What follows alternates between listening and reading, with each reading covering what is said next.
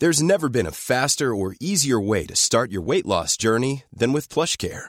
PlushCare accepts most insurance plans and gives you online access to board-certified physicians who can prescribe FDA-approved weight loss medications like Wegovy and Zepbound for those who qualify. Take charge of your health and speak with a board-certified physician about a weight loss plan that's right for you.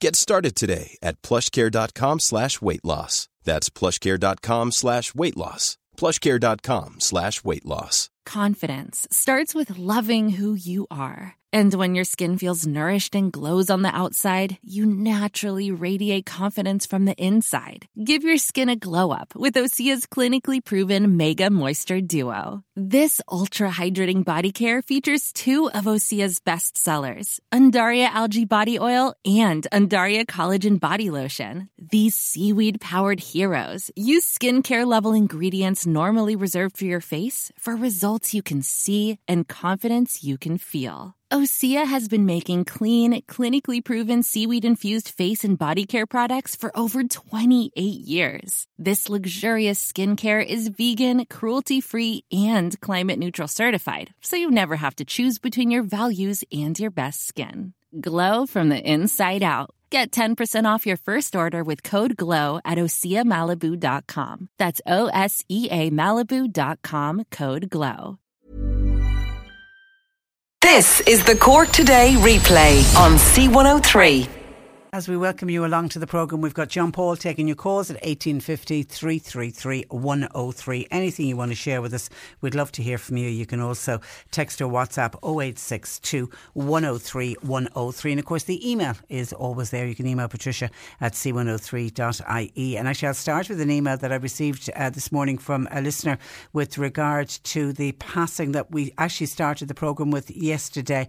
The sad, sad news of the death of renowned opera singer. Uh, Uh, Cara O'Sullivan. And there continues in the papers today to be so many tributes to Cara O'Sullivan and indeed President Michael D. Higgins play, paid a wonderful tribute to uh, Cara that is worthy of a mention. He said she was proud of her Cork roots, ever generous to local groups. Cara O'Sullivan was a performer whose talents were recognised the world over. President Higgins said she performed not only in local halls and festivals, but also at the Paris Opera and the Sydney Opera House and the Albert Hall in London, making her mark in many productions of work from Mozart to Handel to Verdi. He said her outstanding talent talent was recognised early on in her career by the great Joan Sutherland, who helped her prepare for her first major role as Donna Anna in Don Giovanni. She'll be remembered, he said, as one of Ireland's greatest sopranos and one who was ever generous to her colleagues. And then he went on to sympathise to her siblings, her daughter, her extended family, and her wide, wide circle of friends. He said, Sabina and I send our deepest, deepest uh, condolences. And as I say, a lot of the papers today still picking up on the memory and the late, great uh, Cara O'Sullivan. One of our listeners saying hi, have listened to a lot of radio in the last three days from my COVID sick bed. Oh, sorry to hear that. Was so sorry to hear of the death of Cork's own Cara O'Sullivan. May she rest in peace now, singing the praises of God with the angels and the saints as she sang and brought so much joy to so many of us over the years. She'll be dearly missed by her family, her friends, and her fans, not only in Cork, but all over the world. And then the, the listener goes on to talk about how she'd love to hear more of Cara's music played on the radio. Well, can I suggest, if you want to hear more of Cara's uh, singing, to tune in to the Arts House with our own El Marie Mawe here on C103 next Sunday, next Sunday morning at 8 because yesterday El Marie joined us to pay tribute to uh, Cara. But I was also very conscious when I was speaking to El Marie that over the years El Marie had started out by in, interviewing Cara, but they became very good friends and uh, they had a lovely, lovely connection. So you could hear it yesterday in El Marie's tribute how genuinely upset she was to hear of the passing of Cara. But we spoke about the fact that she will be really remembered on El Marie's Arts House programme next uh, Sunday morning. So if you want to hear more of uh, Cara's music, then I point you to uh, Sunday morning, 8 o'clock, on, here on uh, C103. And a reminder, of course, that the Lord Mayor of Cork, Councillor Joe Kavanagh, yesterday opened an online book of condolences. And you can access that book of condolences by going to www.corkcity.ie if you want to add your name to the countless tens of thousands that will sign that uh, condolences book. Now, there is so much talk about mandatory quarantining, and that led to so many people, I think, contacting us yesterday, you know, saying, well, we need to close the borders, we need to stop all of these people coming in into the country. And one listener yesterday said, who are all these people? Who is coming? Who, who, who's jumping on planes and coming to Ireland? Why would you be coming to Ireland at the moment with everything closed uh, down? Well, you may have heard the Taoiseach yesterday evening. Actually, it's picked up by Barry in our news uh, today. He was speaking at a Fianna Fáil parliamentary party last night, and he was talking about the fact that half of the passengers who arrived into Ireland just on one day this week they were Irish people returning from a foreign holiday. Uh, he used the example of last Tuesday. 800 people travelled into the country, and that, I suppose, as well dispels the myth that there's tens of thousands of people arriving into our airports every day. Sadly, and gladly, I suppose, not just sadly, but gladly, there isn't. People are not travelling. But there was 800 for one day, Tuesday of this week. And out of that, just under 400, 397 were Irish people who had been away on holidays for Christmas, I'm assuming. And they got a bit of an extended break and they were coming back into the country. And of course, we now know that the government are planning a new 500 euro fine for people who breach travel restrictions by taking non essential journeys and non essential journey. A holiday abroad is deemed non essential. So you could come back into the country or be on the way to your non essential holiday and be faced with a fine of 500 euro. You will also, they're also, of course, going to introduce the mandatory quarantining for people travelling into Ireland from certain uh, countries. Now, as of midnight last night, there is a partial clampdown on people coming into this country because visa free travel has been cancelled, and that effectively means that travel has been cancelled for people travelling to Ireland from Argentina, Bolivia, Brazil, Chile, Colombia, Ecuador, Guyana, Paraguay, Peru, South America, and Uruguay. Passengers from Brazil and South Africa will also face two weeks of quarantine on arrival, but that's once the system is established.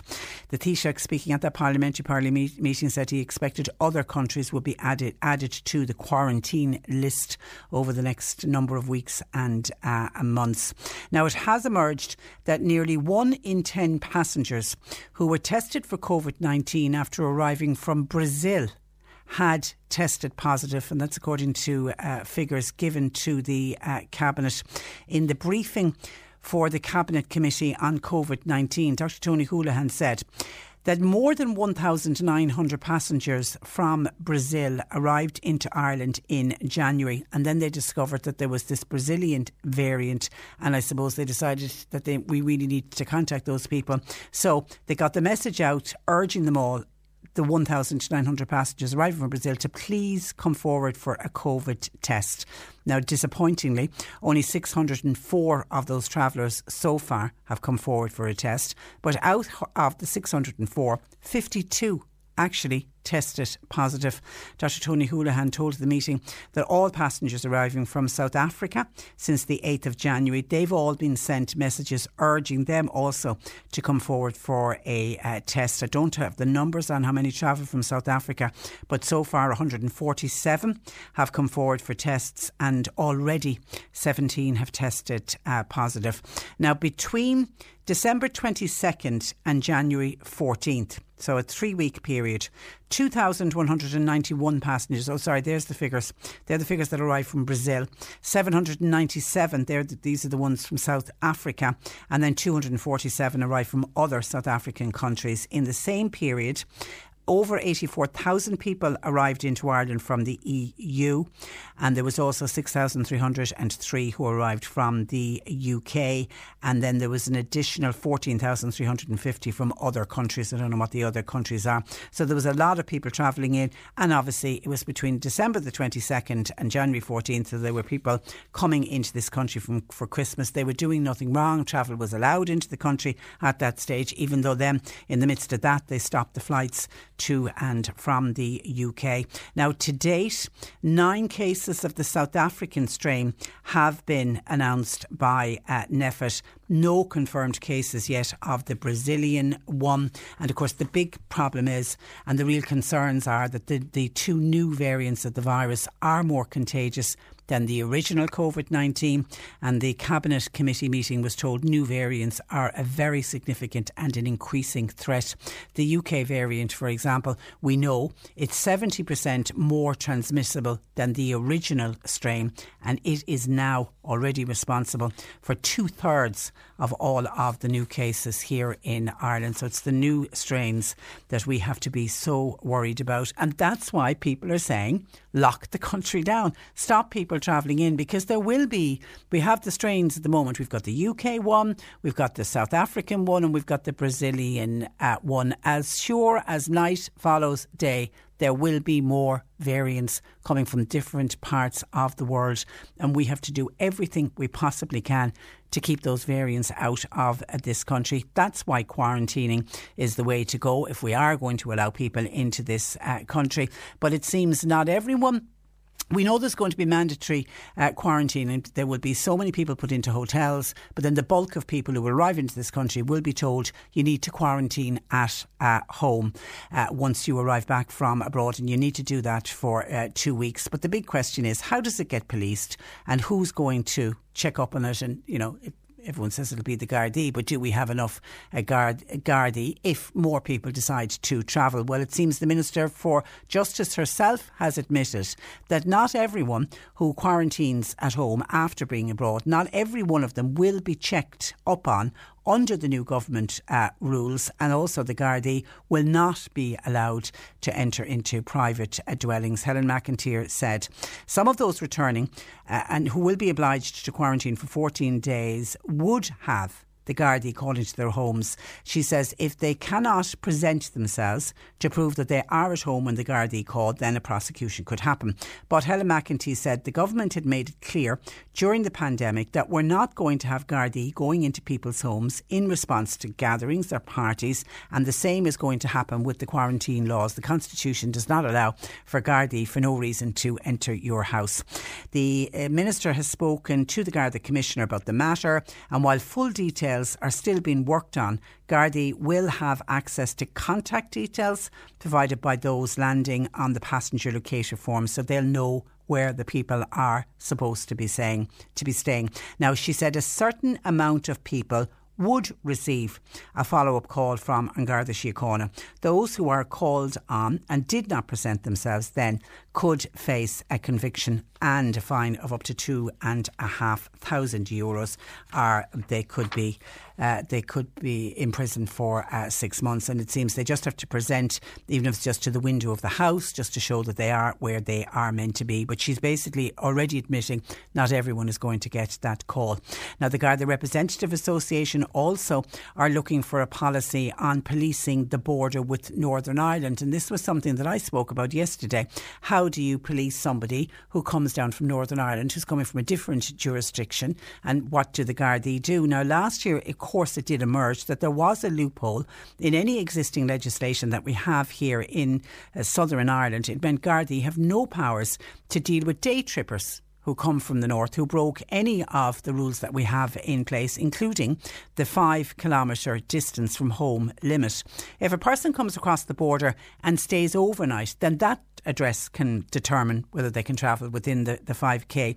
But if someone decides to cross the border and just comes on a little bit of a jolly and just wants to have a day trip down south and then return home to Northern Ireland immediately afterwards, it apparently is not covered by the regulations. So there are there certainly are a number of loopholes in there that really do need to be sorted out. And of course, none of this comes into place instantly because it looks like we need to have legislation. How long is the legislation going to take? I just don't know. There are a number of people coming in with suggestions on how we could make mandatory quarantine work. And if we are going to ask people to self isolate at home and they need to be checked up on, that's the way to go. Remember our listener yesterday uh, talking about her relative over in America who travelled internally in America and went they came back to Brooklyn in New York for 10 days. They had to self isolate, and every single day, somebody from the sheriff's department called, different time every day, and they had to sign a note to say that they were at home. Somebody says, Patricia, why couldn't they bring out the, the army? Use the army to check up on those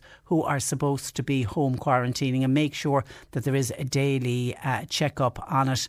And then this idea that we can't, thank you for that, the Gardaí saying that they, some somebody comes on a day trip from Northern Ireland, different jurisdiction Nothing we can do about it, says the Gardaí. Listener says, I don't understand why we can't assert authority over anyone from outside of our republic.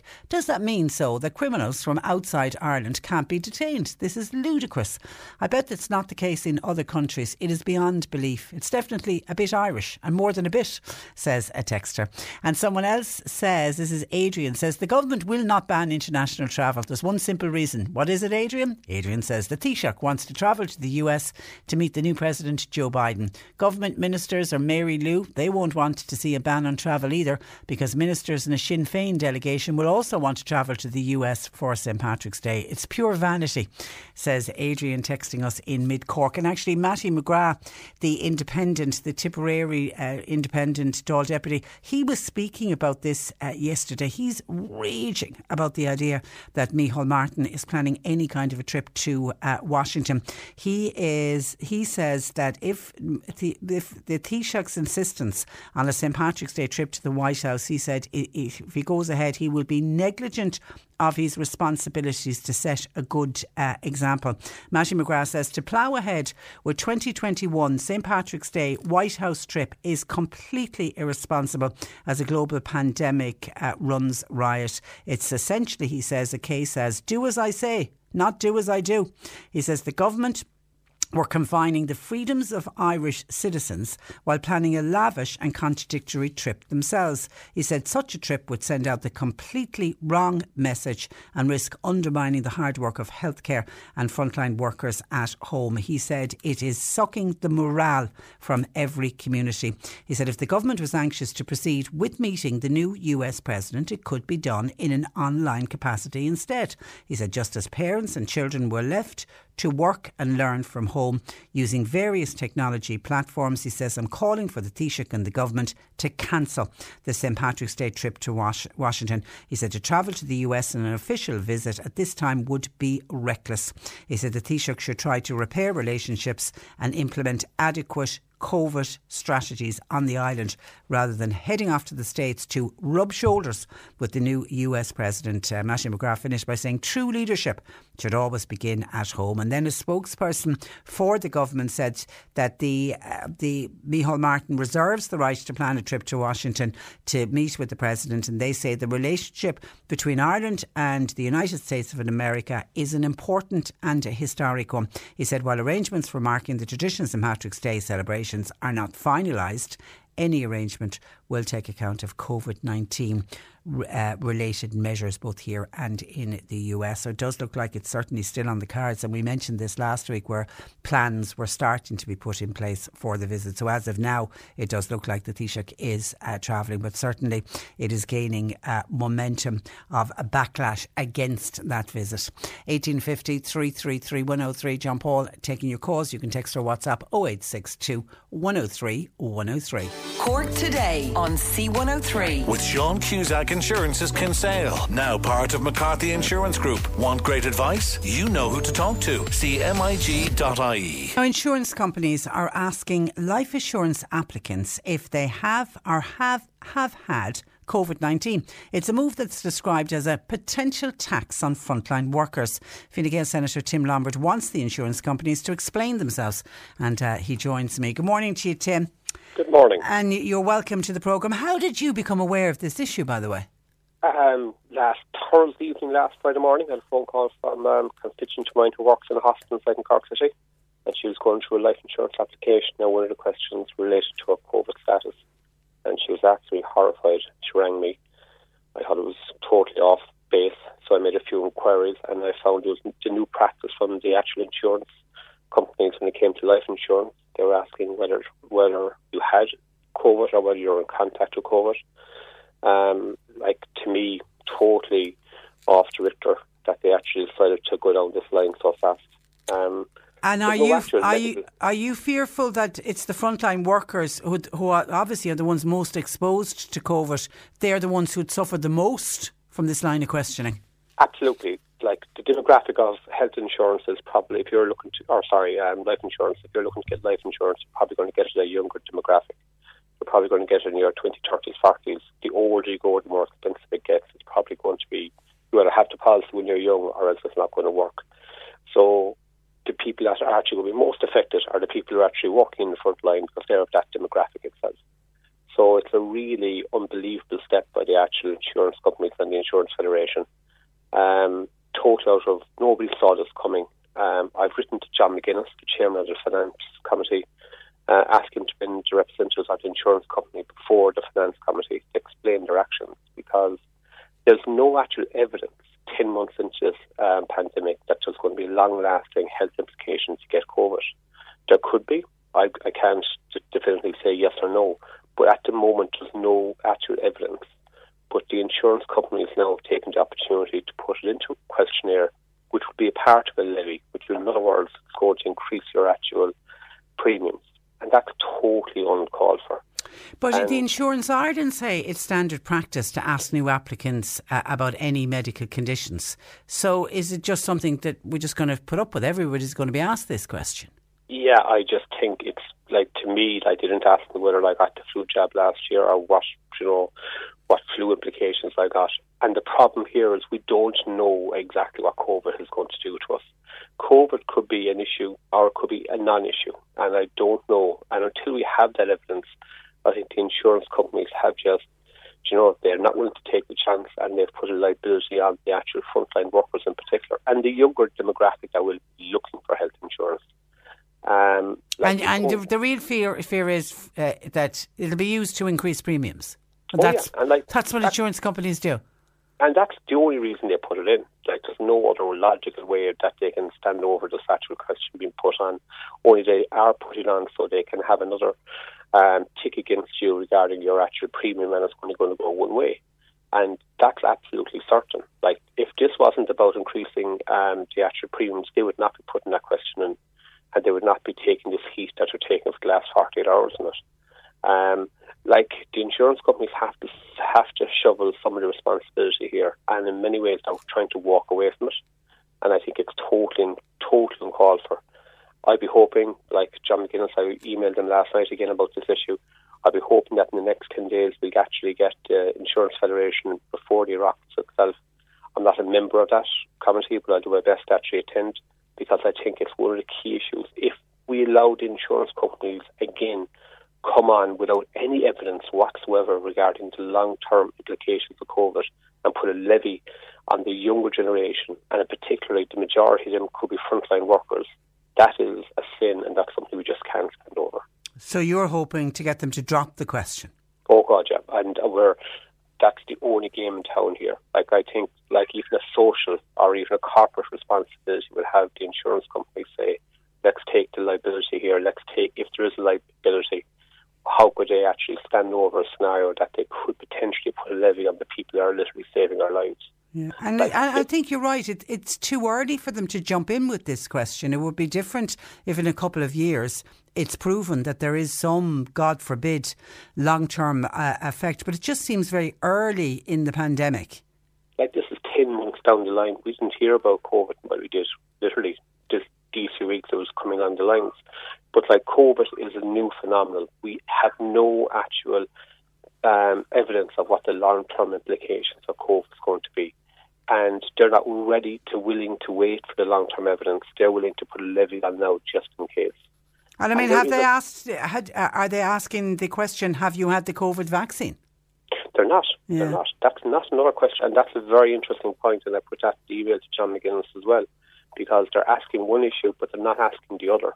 So yeah. they're asking, did you have it? But they aren't asking, did you actually have you protected yourself against getting yeah. it? Yeah, yeah. And I think, look, to me, insurance companies are insurance companies. They'll always find a loophole if they possibly could. I think they've gone too far this time, and I really think this is like there's a corporate and a social responsibility in these companies as well. Like they cannot, in many ways, stand over a scenario of putting a real levy on young people and particularly frontline workers without no justification, without no evidence. They're doing it in a wing and a prayer. It's okay. actually appalling. Okay, it'll be interesting. We'll follow. We'll follow up on this, and when they go before the Oireachtas Finance Committee, I would be really interested. I think a lot of our listeners will be to see what what the insurance companies have to say. And just while I have you on the line, I saw you retweet the guard that tweeted the weekend about issuing. The, it was seven fines to men who arrived in in Kinsale. Uh, just to, for people who didn't see it, it was seemingly two taxis arrived, four in one, three in the other. They all got out. I, it, I, I imagine they went into an off license or something and bought some Yeah. drink. And when they were approached by the Gardaí, they said, "Oh, we're down from the city. We've rented a house. We're going for a few drinks." Now they were sent back on their bikes uh, fair, fairly smartly, but it's it's shocking to think that some people are just not getting the message.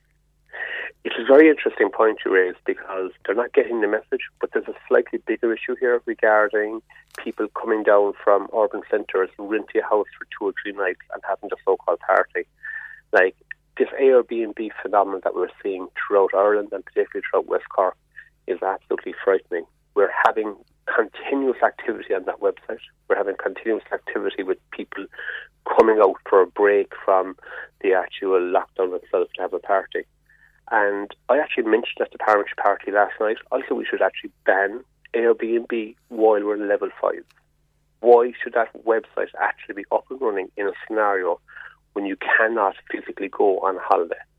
And not essential workers. People don't use Airbnb for essential workers. They use it for a getaway or for a holiday scenario. And what's happening in Kinsale and other parts of West Cork over the last 10 or maybe two weeks is that at weekend, properties are being rented out. People are coming down from urban centres and staying there and having a party. And I've had numerous complaints come into my office. I've sent them on to Cork and Council, who have told me that they actually don't have a full register of all the Airbnbs. Because I went to Cork and Council to write to every one of them to say you're not allowed actually have visitors unless it's um, you know people who work who have to come for workers, which I don't think anyone would if you're Airbnb. But Cork and Council don't have that full list. So the only way that we can regulate this is to actually say to the, to the website company, it is inappropriate that you should be advertising this kind of stuff in the middle of a level five and you need to cut it out. Because if Right. we're not allowed to travel outside our 5k, why do we need to be renting an Airbnb? Totally. There was a lady on to me last Monday morning and there was six cars parked outside her neighbour's house, an Airbnb property, for the entire weekend. And that- It puts the fear of God, Tim, Oh, the into poor lady that neighbours. me Yeah. was in an awful state, and she's a lovely lady. You know, don't get me wrong, but like that's what's actually happening out there. And in fairness to the Gardaí Corner, they're doing as much as they possibly can. But like, I actually think we need to have a real drastic measure for the next six weeks, while or potential six weeks while we're in this um, level five.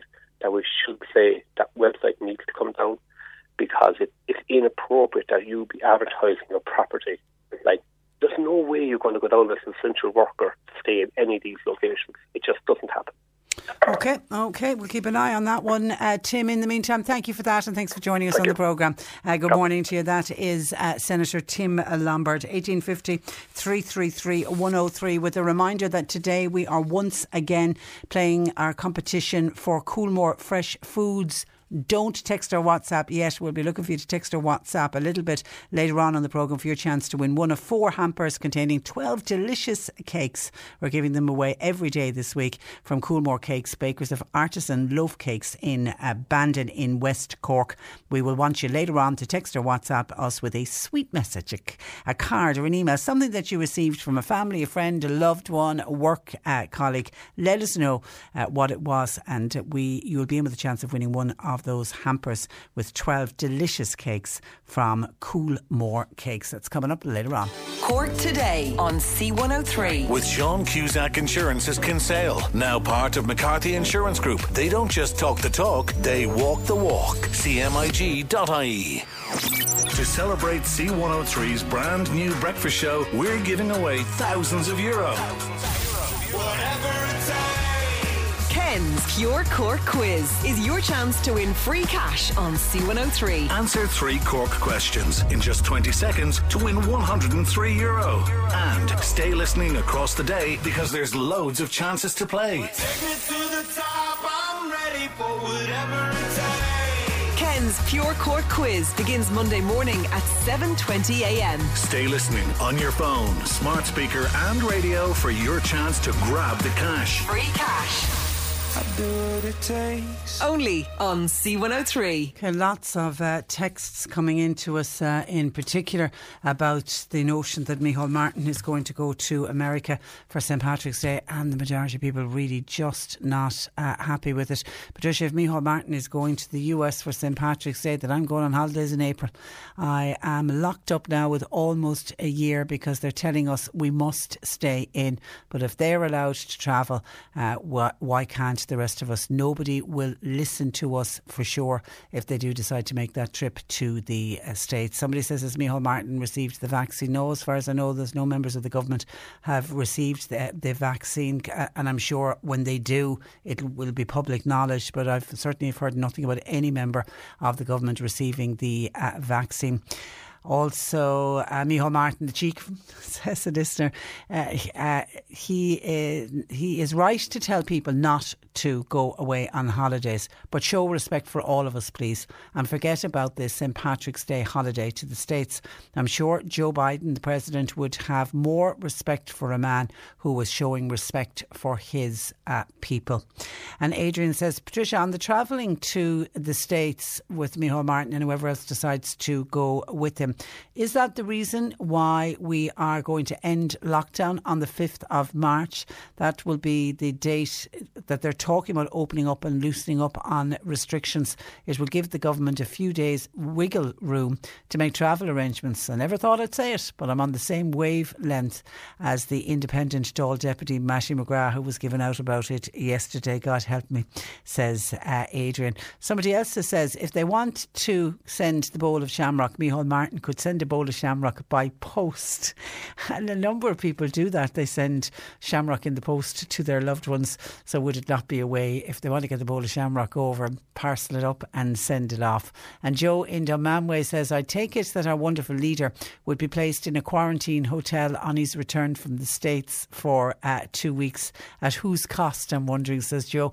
Well, at the moment, for uh, for anybody coming from the States, you would he'd have to self isolate for two weeks in his own home, is what he, he would have to uh, do. He wouldn't have to go into one of the quarantine uh, hotels. Uh, another texter the government are completely brain dead. A complete lockdown was the obvious move, and even what they're doing now is uh, too little, too uh, late. Hi, Patricia. I was listening to Leo Varadkar on the TV last night. This virus will be with us in 12 months, uh, and it certainly is coming in. It's coming in through the ports, the airports, and the seaports. If the government had listened 12 months ago, a lot of lives would be saved, and yet none of them seem to say uh, sorry. Okay, that's some of your texts uh, coming into us. Keep them coming. You can also uh, WhatsApp, and I know John Paul it is taking calls as well. Now, there's a couple of people on, if I can find it here, um, to do with the meat plant in uh, Bandon. A number of people are worried about the meat plants in uh, Bandon and what's going on there, and people are concerned about it. And somebody's saying there's no and there's no talk about it on uh, the media. Uh, good morning, uh, Patricia. In the past couple of days, there's been two major outbreaks of COVID in meat plants, one in Bandon and one in Bunclody, and barely a mention on the media about it. Why are these people so untouchable? Many of the workers are from South America. If they're testing on site, how could this have occurred? Well, actually, I think the reason that the cases have been identified was because they are testing on site and public and private COVID 19 testing is being carried out by the ABP plant in uh, Bandon. It was confirmed this week 66 members of staff have tested uh, positive.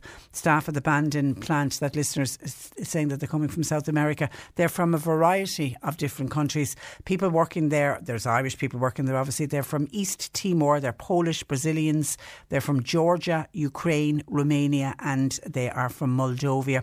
Now, a spokesperson for ABP plant in Kilbrogan said regular testing is is being carried out at the plant. Measures have also been put in place where people are in shared accommodation and where they will need to uh, self isolate.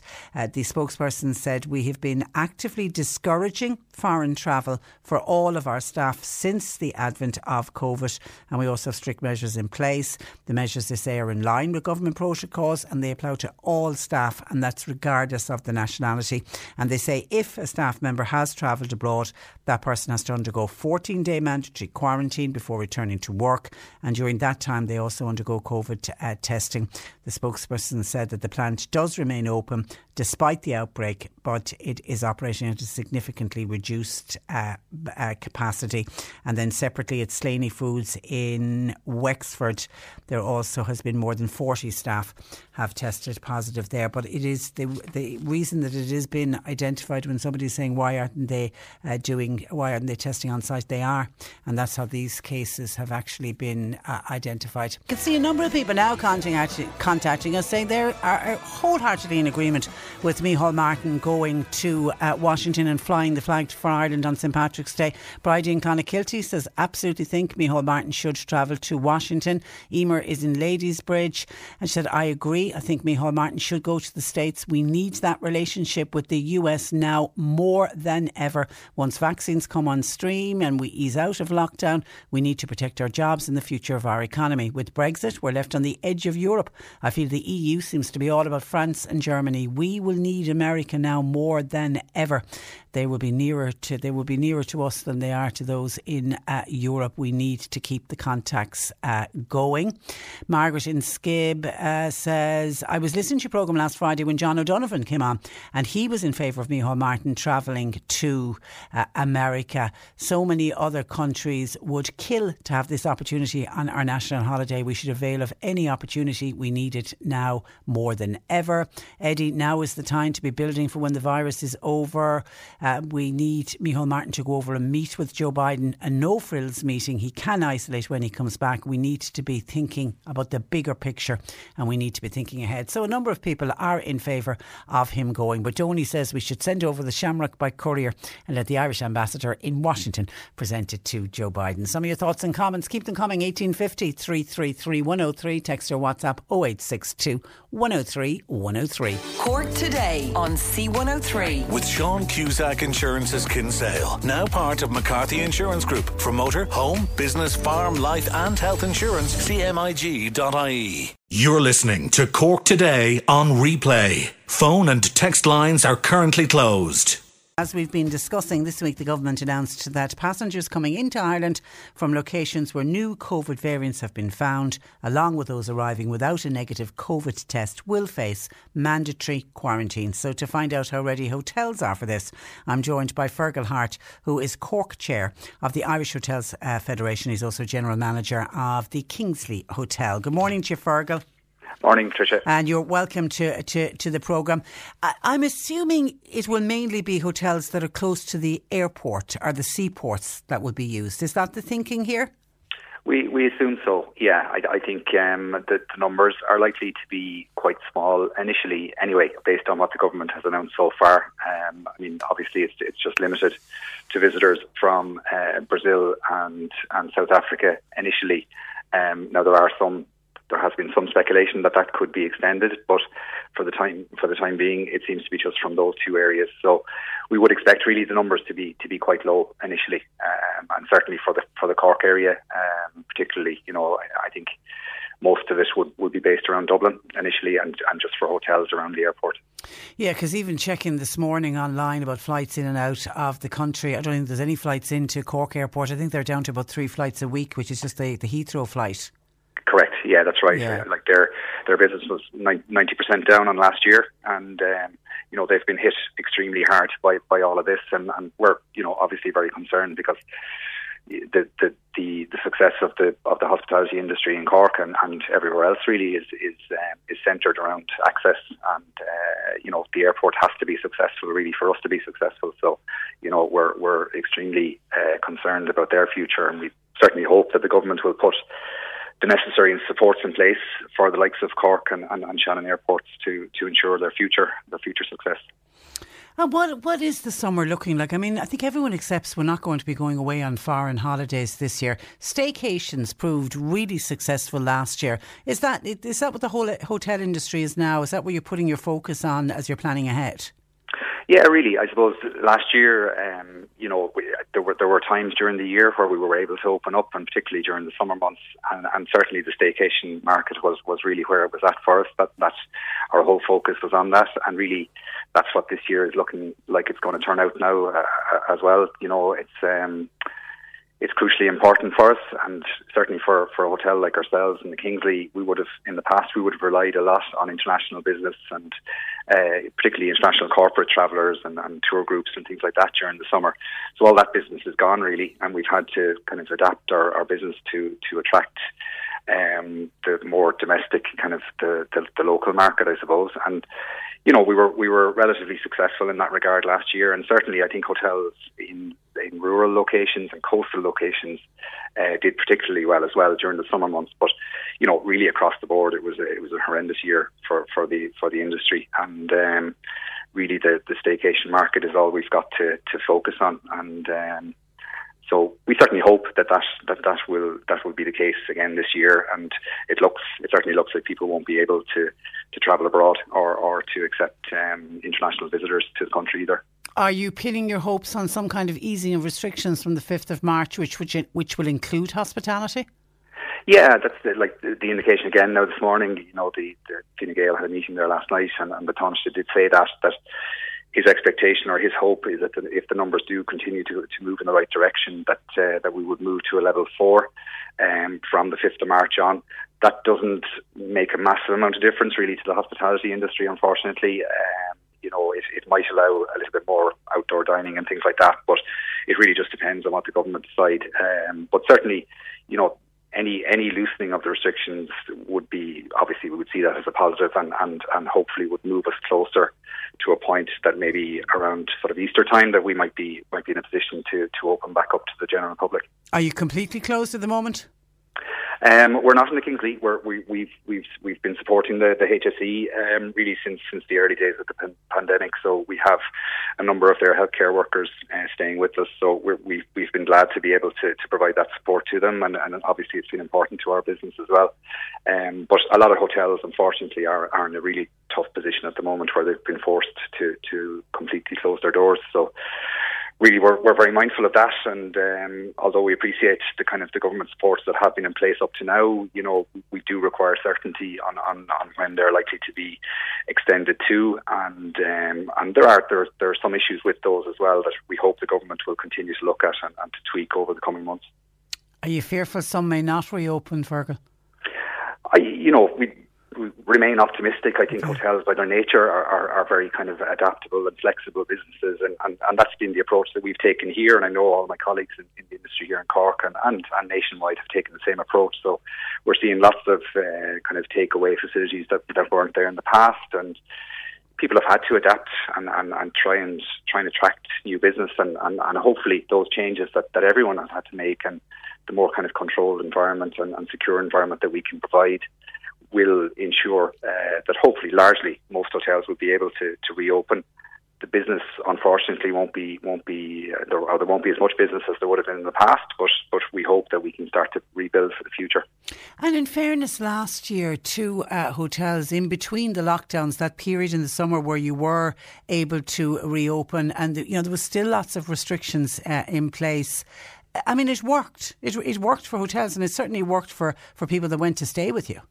It did. It did. You know, it, as I say, it probably it wasn't that it wasn't at the kind of levels we would have been used to in the past, but certainly it did work. And I think that the fact that hotels can provide that that kind of secure environment is is important. You know, I think house parties and things like that were were unquestionably a, problem in the past when when the numbers when the numbers rose at, at particular times during the year. And I think hotels can provide that more secure environment. We've we've made changes. We've put in you know, we've retrained our staff. We've signed up to things like the Fáilte Ireland Safety Charity, uh, Safety Charter, I should say. Um, we've, you know, all our staff wear PPE. We've changed how we take bookings for, for restaurants and for the for the pool and for the gym, so that now it's it's a much more kind of controlled environment, and, and we've kind of moved away, I suppose, from the sort of the you know, the queues snaking around reception at, at 10 mm. o'clock on a Saturday morning and yeah, things like that, yeah. which, which, actually improves the guest, yeah. the guest experience as well. So, you know, we we found that last year worked for us and it, it certainly worked for guests as well. Okay. All right. Listen, stay safe, uh, Fergal. Thank and thanks you. a million for joining us. That is uh, Fergal Hart, who is Cork Chair of the Irish Hotels Federation and General Manager of the Kingsley uh, Hotel. 1850 333 103. Let me return to so many texts coming into the programme today. A lot of uh, comments on Micheál Martin and the possibility that he will travel stateside on uh, St. Patrick's uh, Someone says, Does Micheál Martin fly to Europe at the moment? If, if he does, then what's the difference with him going to the US? Says one uh, texter. While Meg says, We've got over 3,000 people have died uh, in Ireland since the start of the, the pandemic. What is the cop on point? Says Meg. Is it when we'll have 6,000 dead? It's strong leadership we need in this country. Meg suggests putting Tony Holohan in charge of running the country. Someone else says, I thought the US had brought in quarantining for 14 days. Uh, Micheál Martin should stay at home and set a good example. If Micheál Martin goes to the US, as another texter, why doesn't he bring home an adequate supply of the Pfizer vaccine? Now that would make sense, says this texter, uh, who also feels you can bet your life, Patricia, that he has had the vaccine. I, I really don't. I've, I don't think he. I don't think he has. I don't think any member of the government, um, because the optics of that, I think, would look so bad. Uh, Patricia, did Micheál Martin think at all that Joe Biden, as president of the US, may not want him to visit? Joe Biden comes across as a man who's very afraid of COVID. And he might rock a few boats if he tries to suggest going over, signed a Cork uh, lady. Uh, another texter. All people must show anger and stop him from travelling when we've all sacrificed so much for the last uh, 12 months. It would be foolish to go to America. Yes, Patricia, Micheál, the idea of Micheál Martin softening the blow and starting to reduce restrictions on the 5th of March uh, has got a lot to do with that he wants to travel to America. We must show our anger and stop him from uh, travelling. If he goes, I'm telling you, says this texter, I'm heading to the pubs. I don't think there's going to be a pub uh, open. And John says, close off all the off licences. This is in regard to the gang who arrived in Kinsale last week. They are a disaster. Roll on St Patrick's Day. Watch it. It'll be party time. Everyone will be out trying to wet the shamrock. That is from uh, John. Okay, I'll leave those aside for a sec because I want to get to some other comments that came in to John Paul. This is one uh, that has my slightly scratching my head. This is in from John in Cobh. He now this is tying in with listening to the fact that Micheál Martin is considering going to America for St Patrick's Day. John rang the programme and John Paul took the call and John and Cobh says, Well, you can tell Patricia for me, I'm going on holidays in two weeks' time and I don't care. If the politicians can do it, then so can I. As a family, we are heading to Las Palmas.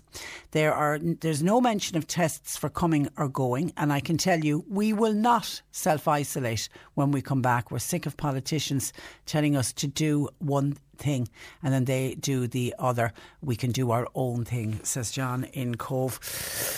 Uh, good luck with that, uh, John, because you we know that there are checkpoints going in and out to the airports, and I'm assuming if you're flying to Las Palmas, you're not flying out of Cork Airport because there's no flights out of uh, the only with flights out of Cork Airport at the moment seem to be about three a week to the Canary to Heathrow. So it's Dublin that you're going to. And I got John Paul to check. There are flights to the Canaries even today out of Dublin Airport. So I'm assuming you're travelling out of Dublin uh, Airport. Be prepared.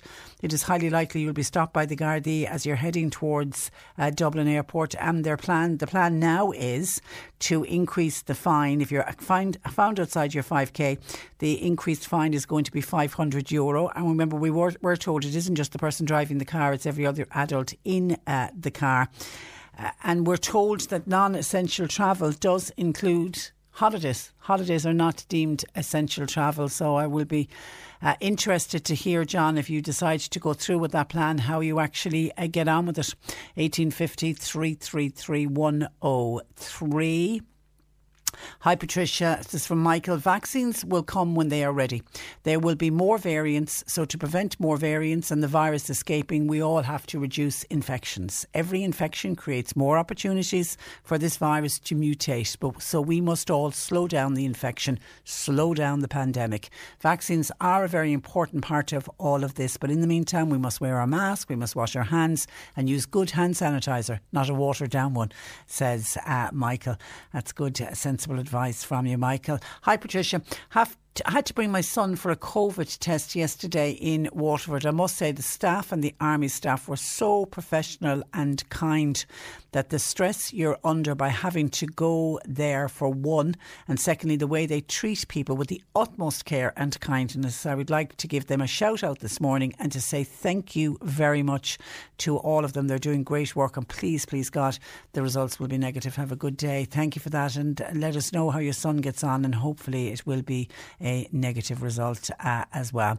Okay, other texts coming in to us. We're going to be talking about home uh, schooling in a moment. And this listener sent this in saying, uh, Patricia, um, I sent you a WhatsApp sketch about a carrier pigeon with homeschooling earlier. I don't know if I got. Oh, yeah, I didn't open it. Yeah, yeah, I saw it come in, but I didn't open it. Anyway, this texter says, "Let me, snoring. Thank you, Noreen. Let me tell you about our first homeschooling morning three weeks ago. The 16-year-old stressing out that she needs silence in the house while she's on upteen Google call classes. Daddy comes in at 10 a.m. to make tea, and boiling the kettle doesn't help. 14-year-old must be driving her teacher's potty during calls. Apparently, her phone is glitching or her laptop cam- camera freezes. She's actually online with her friends on another device. And then the 11 year old who just does not like homeschooling, she solely misses the interaction with her teacher and simply playing with her friends. However, in fairness to her, she quickly came to my rescue two hours into our first morning. I'd started with my twin eight year old boys and was knee deep in Aladdin, Seesaw, WhatsApp, YouTube, downloads, PDF, etc. When next I realised I had to upload and photo and record. Mother of mercy, Patricia, I was beside myself. But hold tough. A while, a while not finished yet. Don't forget the endless walks and the cycles with the boys and the girls and the bikes and the two dogs. And wait for it, the two cats as well. It's actually not as manic as it really sounds.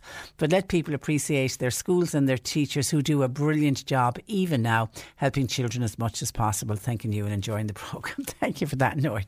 That made me smile uh, for sure.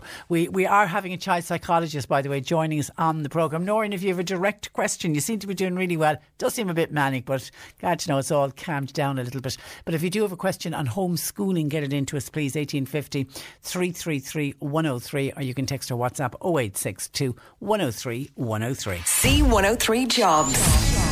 Philip Walsh Refrigeration and Electrical. They've got a vacancy for an apprenticed electrician slash refrigeration technician.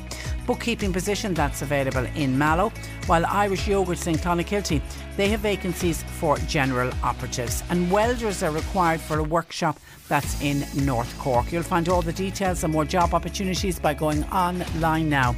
Just go to c103.ie forward slash jobs for more. This is C103. Cork today on C103. With Sean Cusack Insurance's Kinsale, now part of McCarthy Insurance Group. Want great advice? You know who to talk to. CMIG.ie. A homeschooling divide, divide is emerging across the country, according to a survey conducted by the Irish Independent, which showed that some online classes run just two times a week, while other pupils are tackling a full timetable. Joining me with words of advice to parents who are homeschooling is Catherine Hallissey, who is a child psychologist from Kinsale. Good morning to you, Catherine. Good morning, Patricia. You're, and you're welcome to the programme. Do some children take to remote learning like a duck to water, while others simply just can't get it at all? That's exactly it. There are so many factors at play as to whether your child will thrive or really struggle with this remote learning that we're all have been forced into right now. So, you know, you've got personal temperament. Like some children are so extrovert and they need to learn in a group. And other children are really introverted and just thrive with the silence and the self paced learning at home. So there's some children actually benefiting from it. There definitely are, you know, um, many children that I was seeing in my clinic around uh, school related anxiety are actually thriving at home Now, I don't know what way it'll be when it's time for them to go back to school, yeah. but lots of them are saying it's great. But to be honest, mo- the vast majority of families that I'm speaking to are really, really struggling, parents and children alike.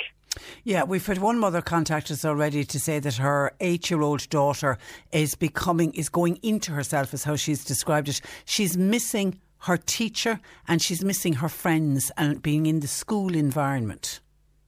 Yeah, we all know that education, like the academic education, is only one part of what happens in school.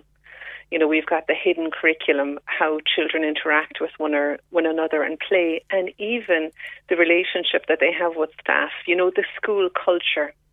So we're taking away this huge part of children's lives and then expecting them to just slot right into being able to work by themselves without their teacher explaining, being able to go to their teacher to ask questions for clarification, and even getting that in the moment corrective feedback that they get in school.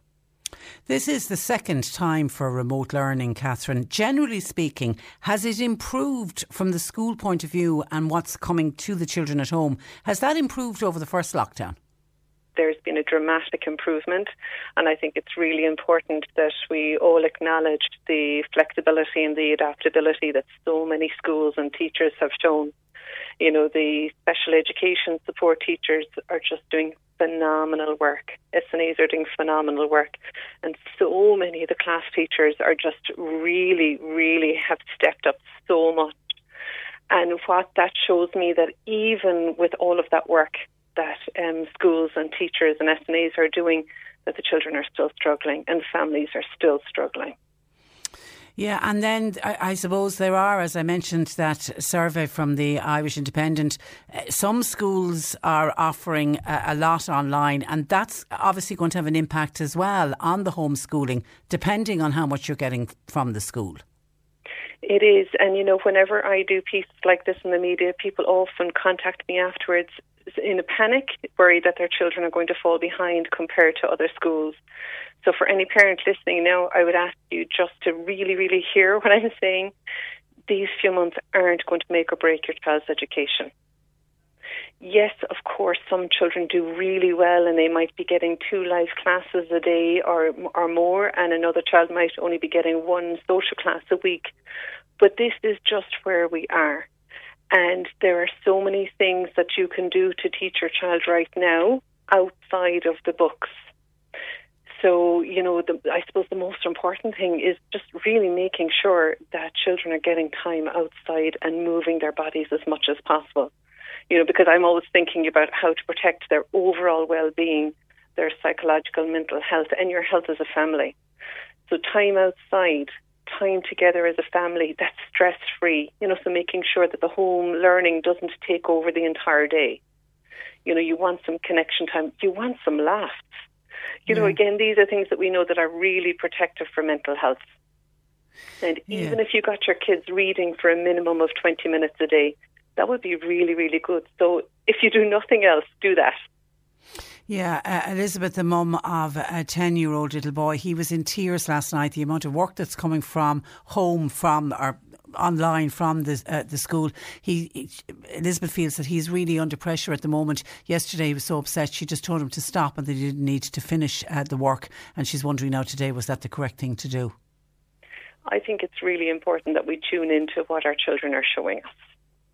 So we've got to recognize, you know, we all have off days, and then so you can have an off day and do that, and then thinking about, okay, what do I need to do tomorrow to set my child up for success?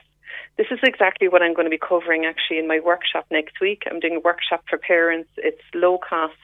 I've kept it really accessible. It's just seven euros.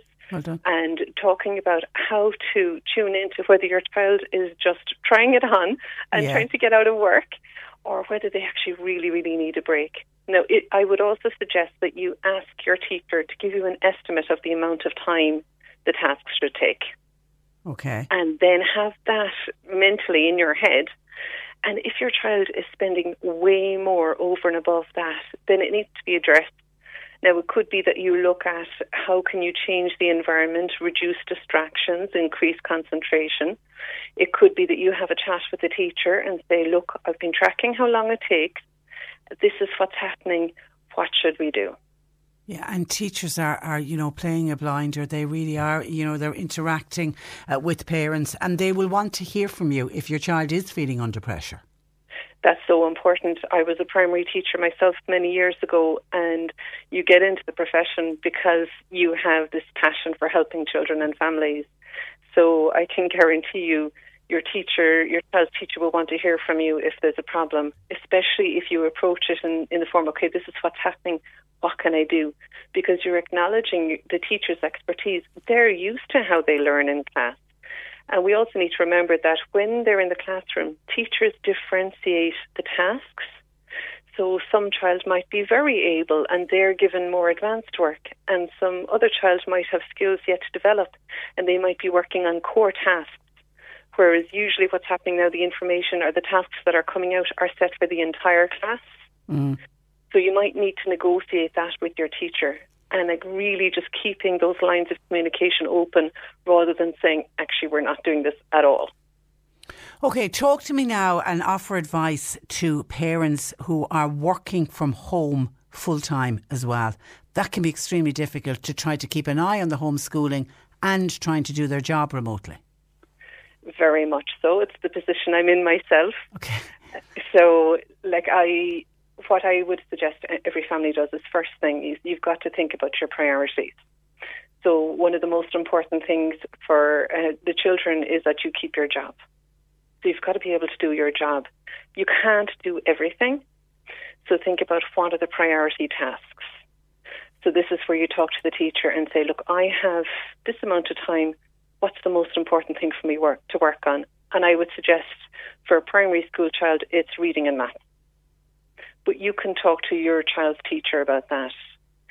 And so, like, we've really got to give ourselves a bit of grace about this. The second thing is see if you have any flexibility within your job. So, for example, I get up early and I do work ideally between half six and eight, and I get some work done, done then, and then I can devote time to getting kids ready and getting them set up with their learning, and then getting back to my work. And you know, I, I may do some in the evening if if it's time sensitive. Yeah, you know, plan, so yeah, so it's, so it's planning your day, yeah, and planning your day. And yeah. then uh, yeah, somebody's asking about younger children, two younger, two children under two uh, in the household. How do you stop the distractions? Oh God. Yeah, so setting up your home, eh, I'll be covering that in depth on Tuesday. So what I suggest you do is you, you go and do a walk through your home and see where are there spaces that could be converted into distraction-free spaces. So, for example, I have a little corner in my bedroom and I have a small table put in there. So I have one son who's eight and he finds it very hard to do his maths with noise going on, and there's five kids in the house here. so he comes and does his maths here. Okay. My young, my um, senior infant she has a small table in my home office and hers takes so long she can go in there between 8 and 9 in the morning and get hers done there. So it's just thinking about timing, location, and then setting the younger children up with activities as well. To keep them busy, to keep yeah, them busy. Like a busy bag or a busy box. Um, and if you know, just really coming up with a list of things, like it's this is where planning in advance will really help you. If you try and do it on the fly, there'll be tears and not just from the kids. And as parents, give yourself a break as well. You're not, you know, none of us are, are Superman or Superwoman. No, this is a crisis. Yeah. So, what I would suggest you do is if your best friend came to you with this problem, what advice would you give them? You would probably say, Look, you're doing the best you can. It's all you can do this is going to pass. We will all get through it. And it's not going to make or break their education. Whereas you do need to keep your job, if at all possible. And you need to keep your own mental health intact intact and do your best around your children's overall well-being and not this sole focus on academics. Well done, well done, great advice. And how can people uh, log on to your workshop? So jump onto my website. It's catherinehallissey.com and sign up for my email list. So I'm offering it to my email list first. Just there's been a huge number who have um, registered their interest. So I'm going to send out the email hopefully in the next hour. So jump on now, catherinehallissey.com. I'll also put the details on my Facebook page. And I actually have a post up on my Facebook page saying, What do you want me to cover in the workshop? Well done, well done. So everyone's putting up their questions and then I'm putting them into the workshop. Good. Listen, good luck with it, uh, Catherine, and thank you for taking time out of your very busy day to talk thank to us so today. Much. I really enjoyed it. Thanks for that. Bye bye. That All is uh, Catherine Hallissey, who is a child psychologist uh, from Kinsale.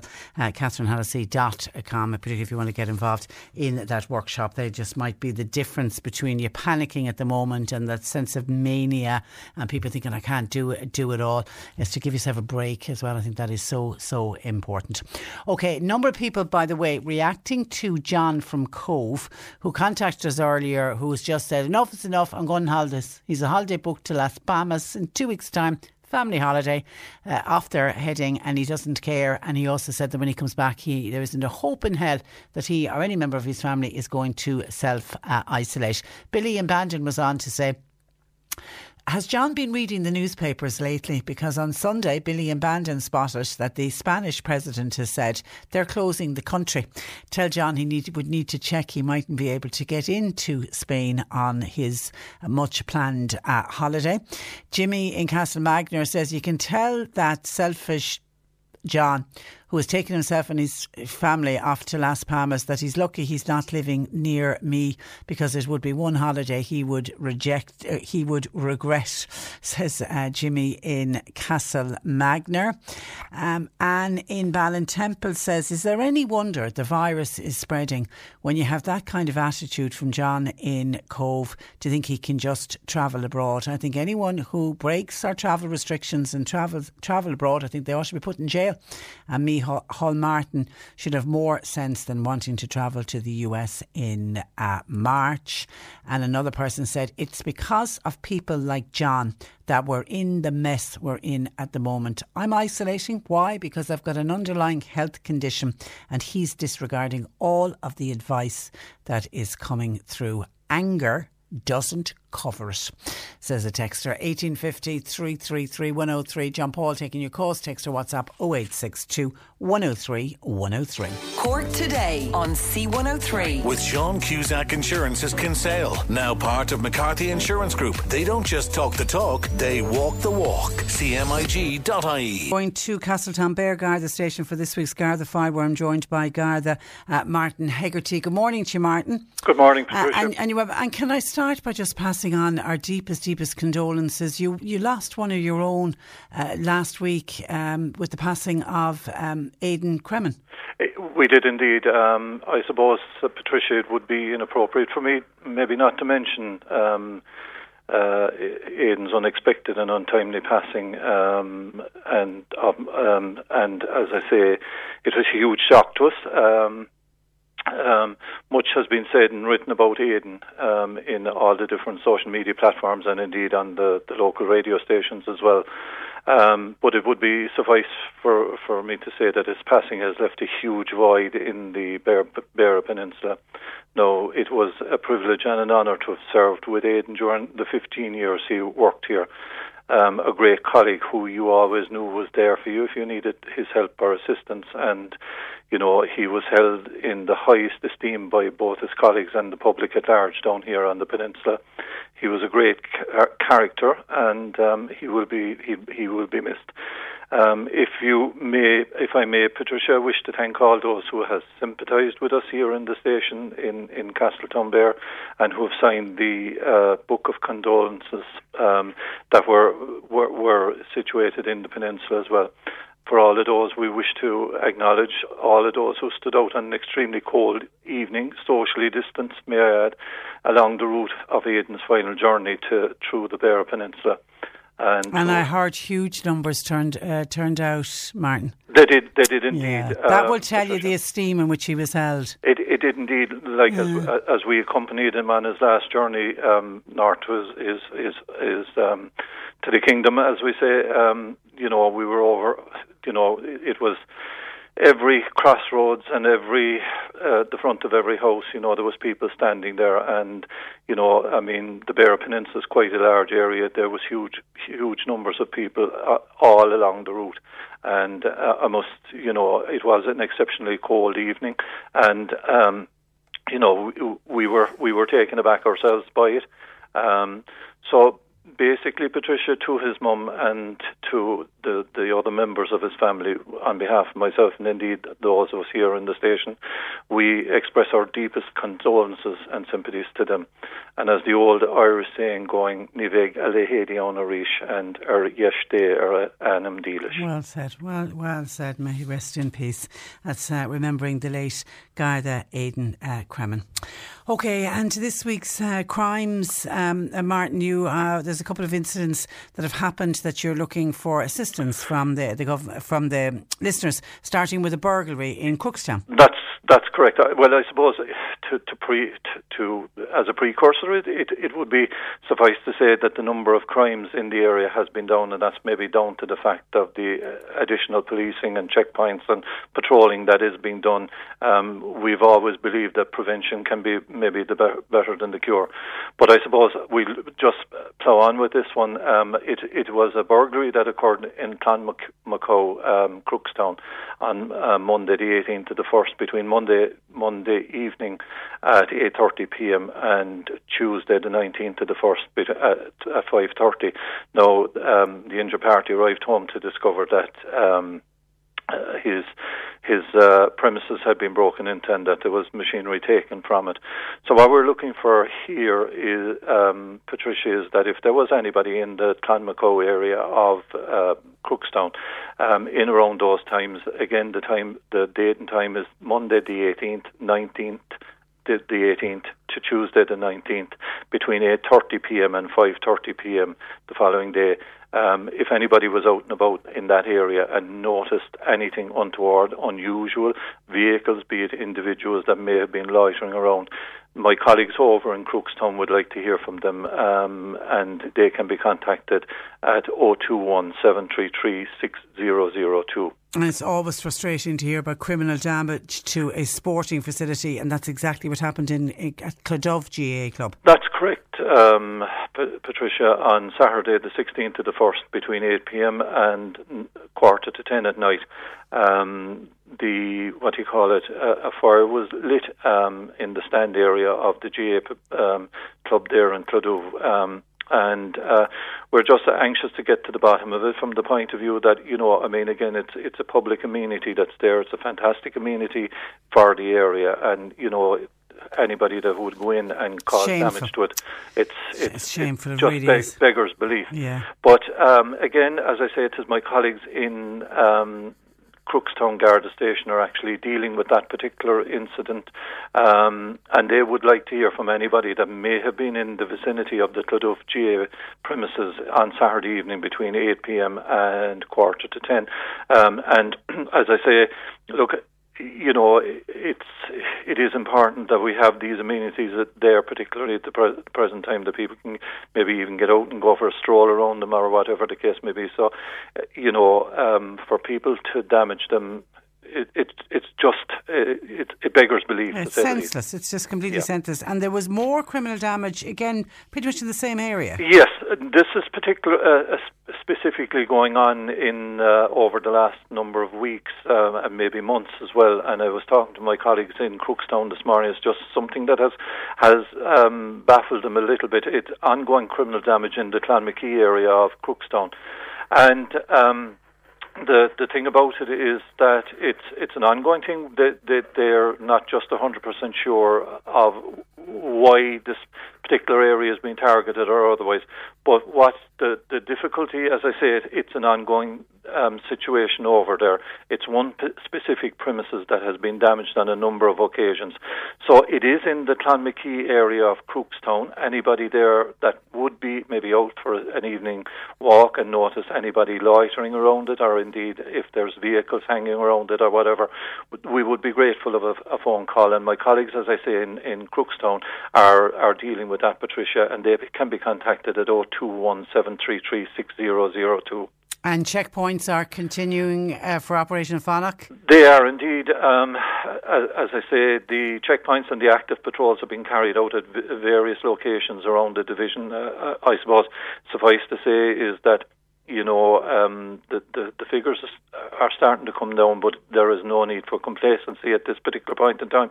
Um, it is important that people do um, comply with the HSE guidelines and regulations in relation to all the various uh, aspects of it that that um, have to be obeyed. And we're there to help people. Um, we've said this on numerous times in the past. If you need assistance or whatever, it's just pick up the phone and ring your local guard station or whatever the case may be, and we can assist in any way we can. But the the other side of it is that there is an, uh, um, an international pandemic in going on, and we need to keep on top of what's going on. So that's the reason for the Operation uh, checkpoints and the patrols that are going on. And we we do earnestly request the public to continue to comply with the HSE guidelines. And as I said, there are penalties involved with people that you know will not comply with them and you know, as I say, they're there in, in the extreme circumstances when people won't comply.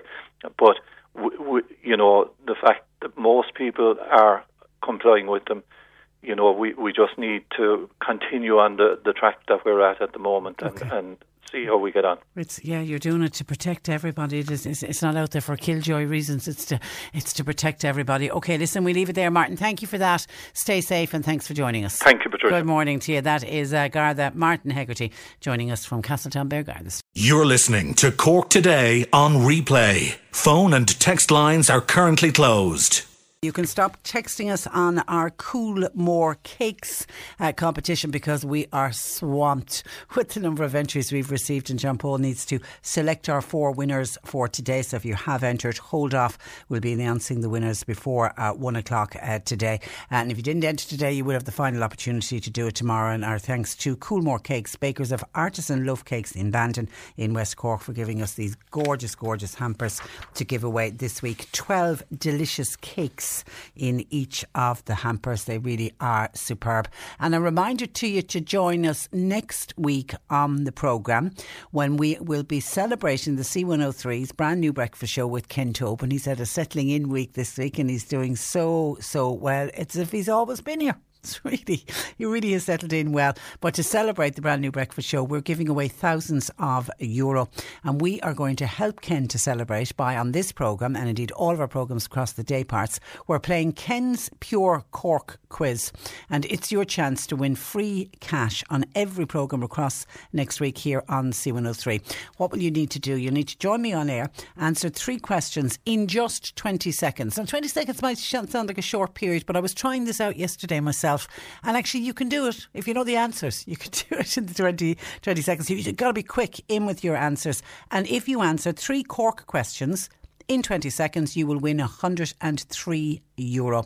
So stay listening right across all the day parts starting next week to win lots of chances to play and win. And we will play our very first round of Ken's Pure Cork quiz next Monday morning at 20 past 7.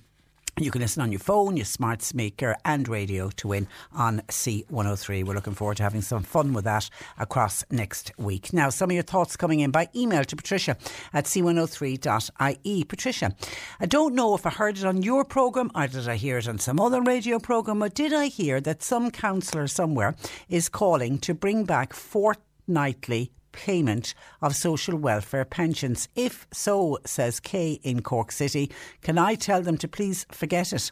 Unless the pensioners themselves want it, and for those I've spoken with, they do not want it. Leave it as it is, where we go and collect our pension every week. It's confusing people. Also, thousands of pensioners do not have bank cards and they pay off their bills every week by going to the post office because you can pay off your gas, your electricity, all your other bills. Uh, so thanks so much, but please tell them to leave it alone and leave it weekly. No, and we looked into this before, uh, Kate. There is no talk of returning the social welfare payments back to going along every fortnight rather than every week. They did it in the early lockdown and they did it more because older people were cocooning uh, as well. But it, there's no talk about doing it. And what they have said to people who prefer, there are some, there are some, but there are a lot like UK who prefer to go every single week. But there are a small cohort who preferred getting paid every two weeks. And to those people, they said that's fine. You can call in every two weeks because your money will be saved for you week on week. So you can call in every two weeks if you want. But for the other people, and for I think the vast majority, because we had so many calls in about that at the time, saying when would it, would it be returning to weekly, and people prefer to budget. I think week on week and prefer to get their money every week and do it that way. So no, okay, there is no talk about it. Even if somebody had suggested it, not. There's absolutely no talk about them bringing it in. About outbreaks of COVID in meat plants, and particularly the meat plant in Bandon that's causing a lot of worry for people. The ABP plant, who have now confirmed 66 staff have tested positive. Dan is a hospital worker and he said those workers that are coming into Ireland, particularly the ones that are working in the meat plants, some of them are coming from uh, Brazil. Are they vetted? Are they quarantined? Are they tested? Dan says we're under huge pressure in hospitals at the moment, and this carry on is simply not helping. It's been spread in the community. These workers, and it's not their fault, they're coming in here to work, they're walking around the communities, and of course, what are they doing? They don't know they have COVID 19, they could be spreading it. Uh, those people that are running the factories and those that are renting properties for them to live really have answers really have questions to uh, answers. Are they aware of what is going on? I'm wondering, are some of them turning a blind eye? And somebody else is making the point that even though ABP, in fairness, said they are they had been discouraging foreign uh, travel, and I don't know how many of their staff did travel home, say, for Christmas, but they're told that if any member of staff did, did travel home, they were they had to undergo 14 day uh, quarantine. And remember, the cases were picked up because testing had gone on in the factory. And I know somebody else was emailing us about it as well. Anne earlier on says, surely the employer, this is in all of the meat plants, has a cause to protect all workers in the meat plants. To have over 60 cases really is shocking.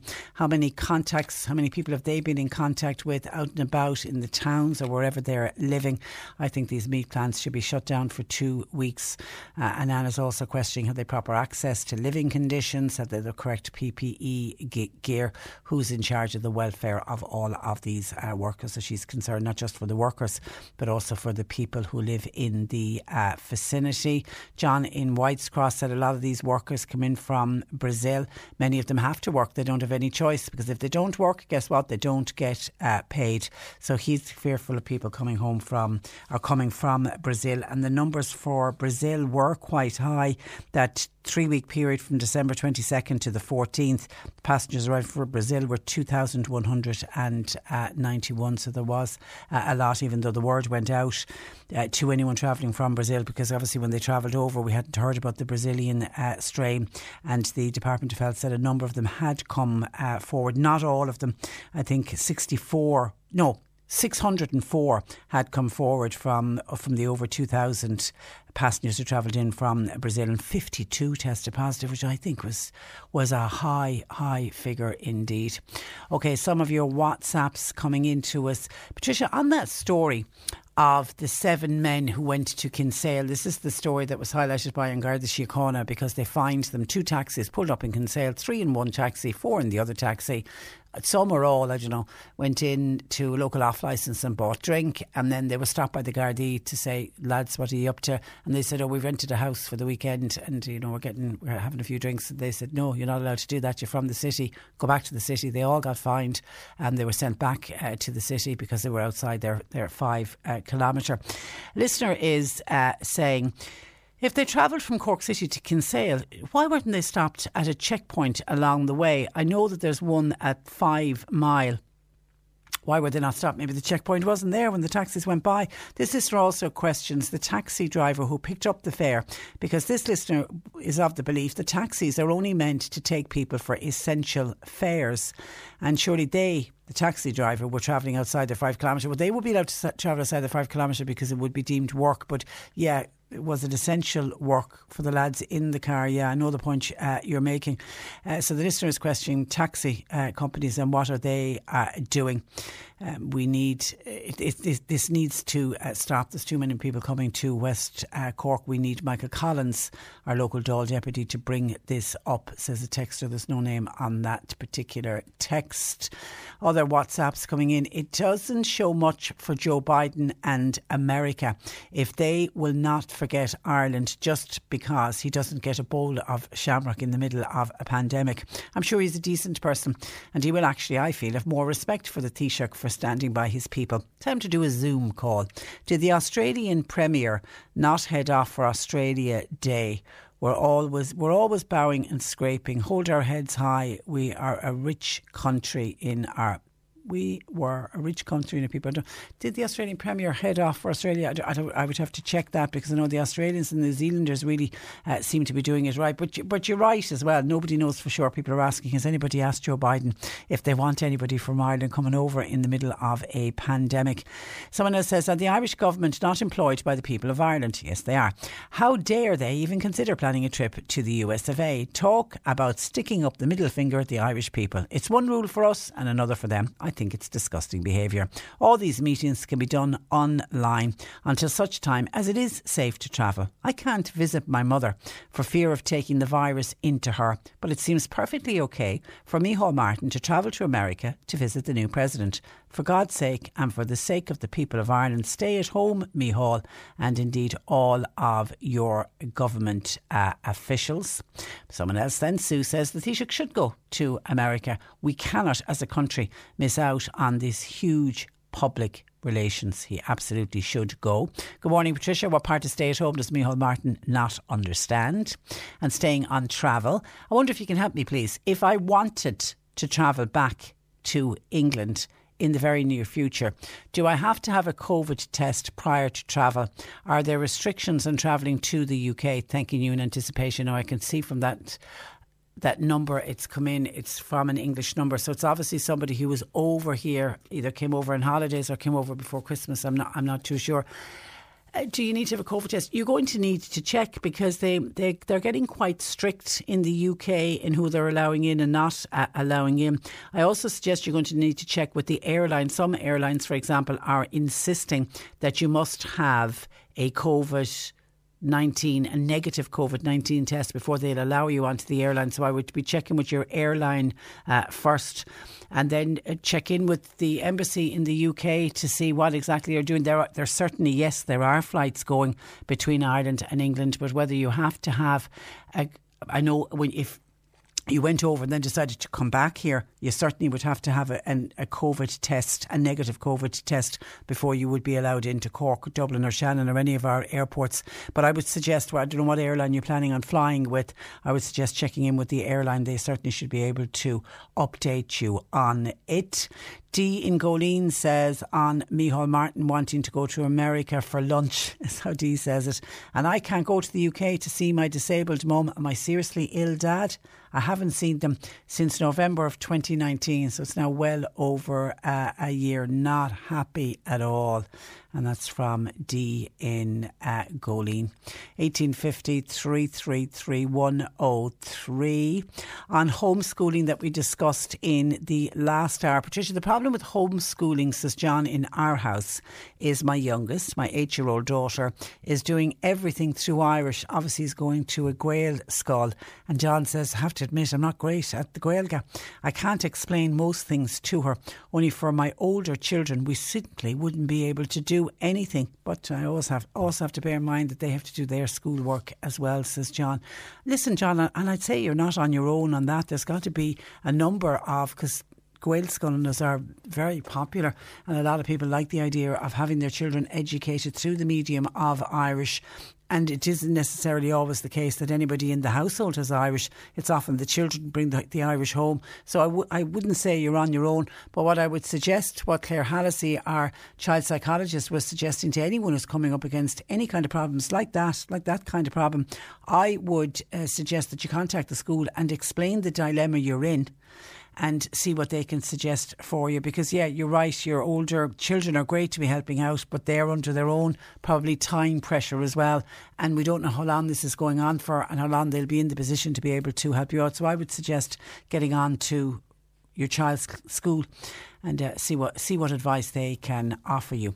And then a texter says, "No, Patricia, no. As I see it, if our students are set to use technology to study from home, and surely the education of our youth is paramount, then I see no logical reason why technology can't be used by our world governments for any kind of uh, negotiations or any kind of communications in these troubled times.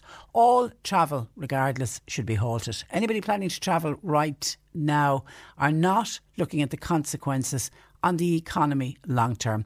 Our government have, for me, been sadly lacking in this. So come on, government, give us the people some belief that you deserve this uh, job. So somebody else who absolutely wants this country completely locked down. Cork listener says, Patricia, I know of some people recently who had a COVID 19 test and it was negative. They continued to self isolate and then they got a second test. And on the second test, it turned out they were positive. I would like to know if someone has been travelling from abroad with a negative test could, in fact, positive could in fact possibly be positive. Thanking you, uh, says a Cork listener. Yeah, absolutely, and that's the reason why NPHET said when our government decided that everybody entering this country had to have a negative COVID test three days, seventy two hours before they travelled. That's the reason that NPHET said don't know if they quite went so far as to say. I know some leading experts went so far as to say it's not worth the paper it's written on because a they could also pick up COVID after they have the test done,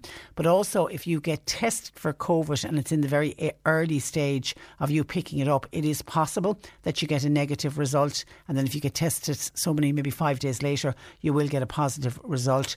It was also one of the reasons why when they were testing close contacts, which of course they're not doing at the moment because we're so swamped with the number of people that needed to get tested, that if you were a close contact, you were told to uh, test on day zero, the first day, and then you were called back for a second test between day five and day seven.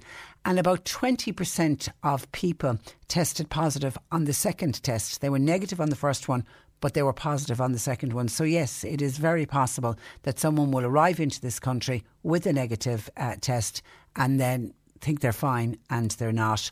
One of the reasons why quarantining in Australia and New Zealand uh, is you, you have to have a negative test before you get on the plane. Then you get on the plane. Then you're taken to one of the quarantine hotels. You're tested, I think it's three times from the day you arrive up to the day you leave over the 14 days. And I know, for example, in New Zealand, 76 people were identified as having COVID 19, even though they'd arrived with a negative test. But when they were in the quarantine hotels, 76 of them turned out to be positive and they have to remain there until they are over their four, 14 days and they test negative. So, yes, absolutely, that has happened, is happened, and there is uh, an explanation uh, for it. Mavis says, um, haven't they got the message yet? All those people travelling in and out of this country, they're either stupid or they're on a death wish. Close the borders. Let us get our lives back. Do they want this virus to keep getting worse? People like John from Cobh, who's suggesting that he's going to Las Palmas with his family in two weeks' time. Um, we are trying to keep safe, and I'm doing everything that I've been asked to do. I'm virtually under house arrest at the moment. And then we've people being that selfish.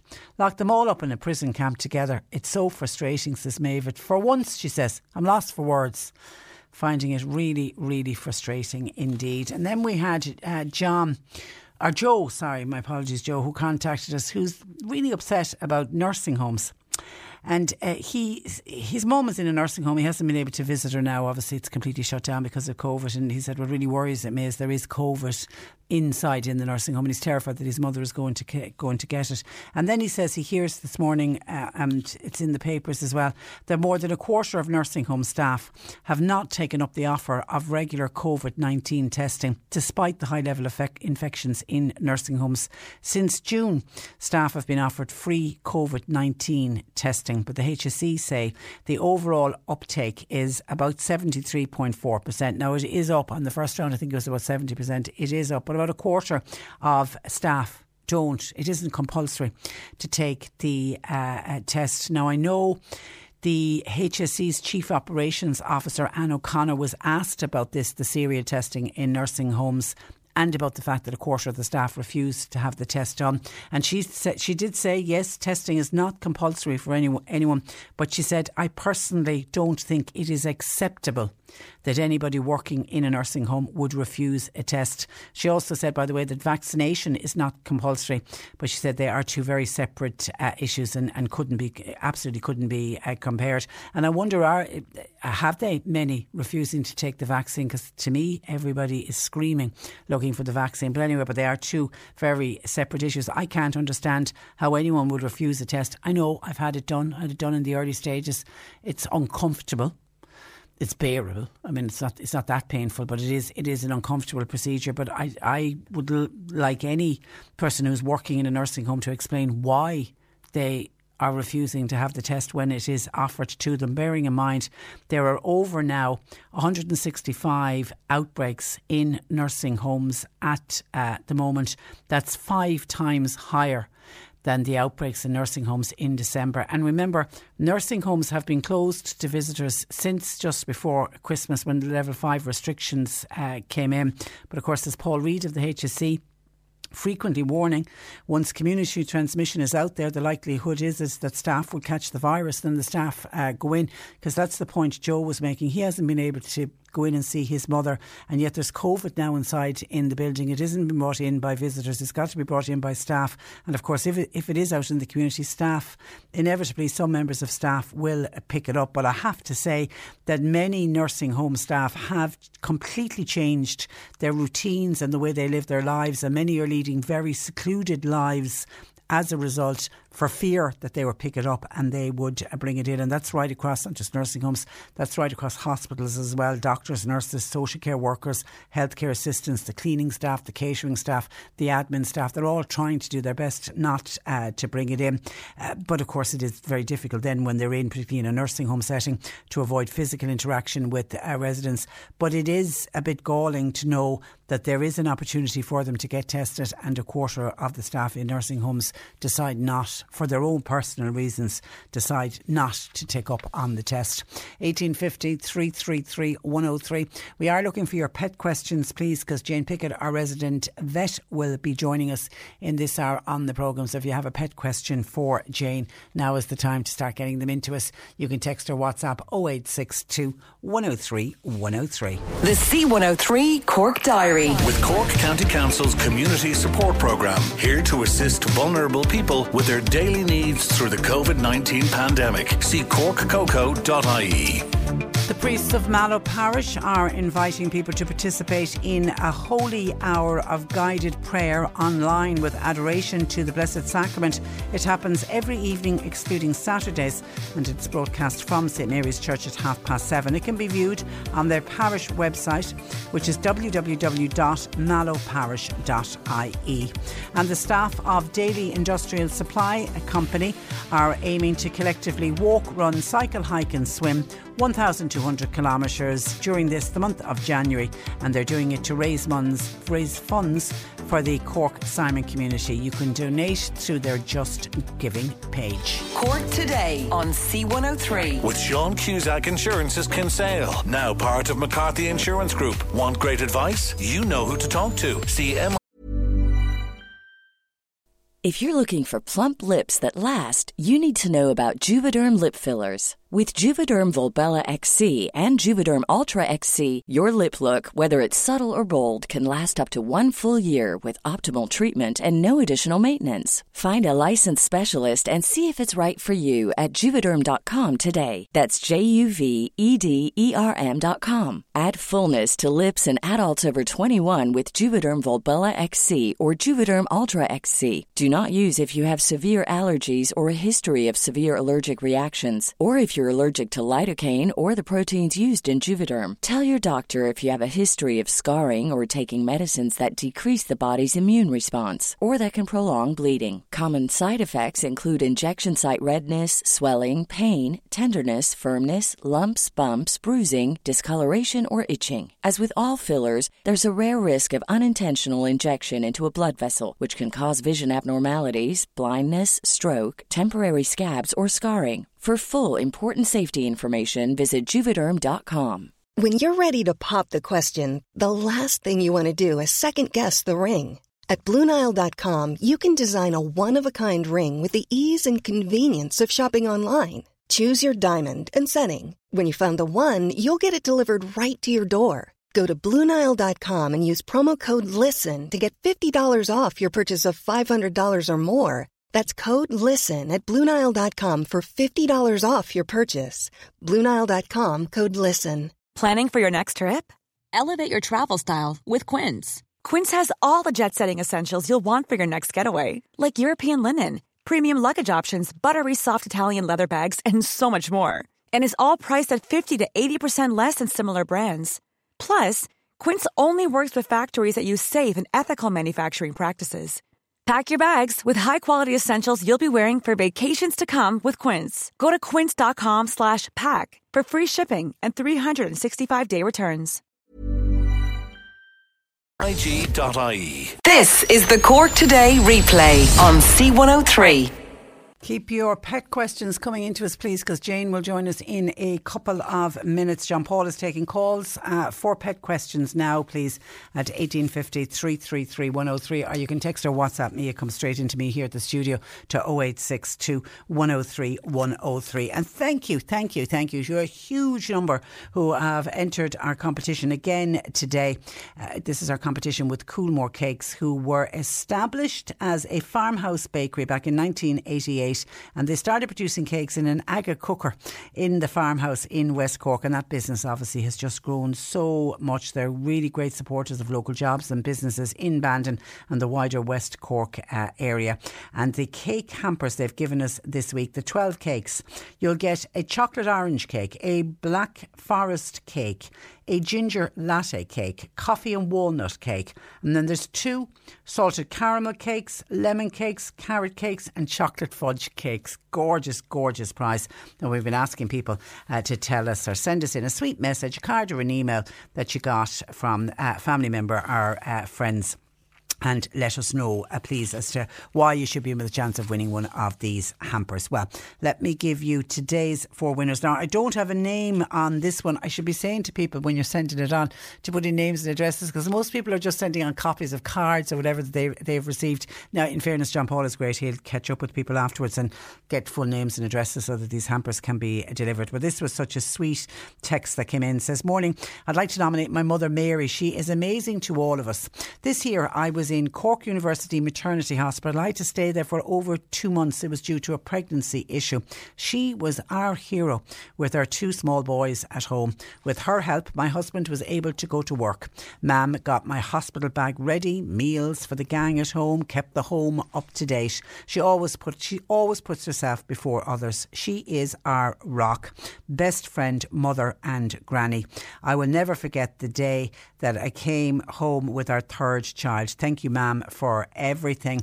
And thank you to C103 for giving me a chance to enter this uh, competition. The cards kept me going, and the video uh, calls and the listener sent on just a really sweet card that obviously Granny helped the boys to make, and it really is gorgeous. By the way, uh, the our listener says, We told our boys that Mammy had a sore back.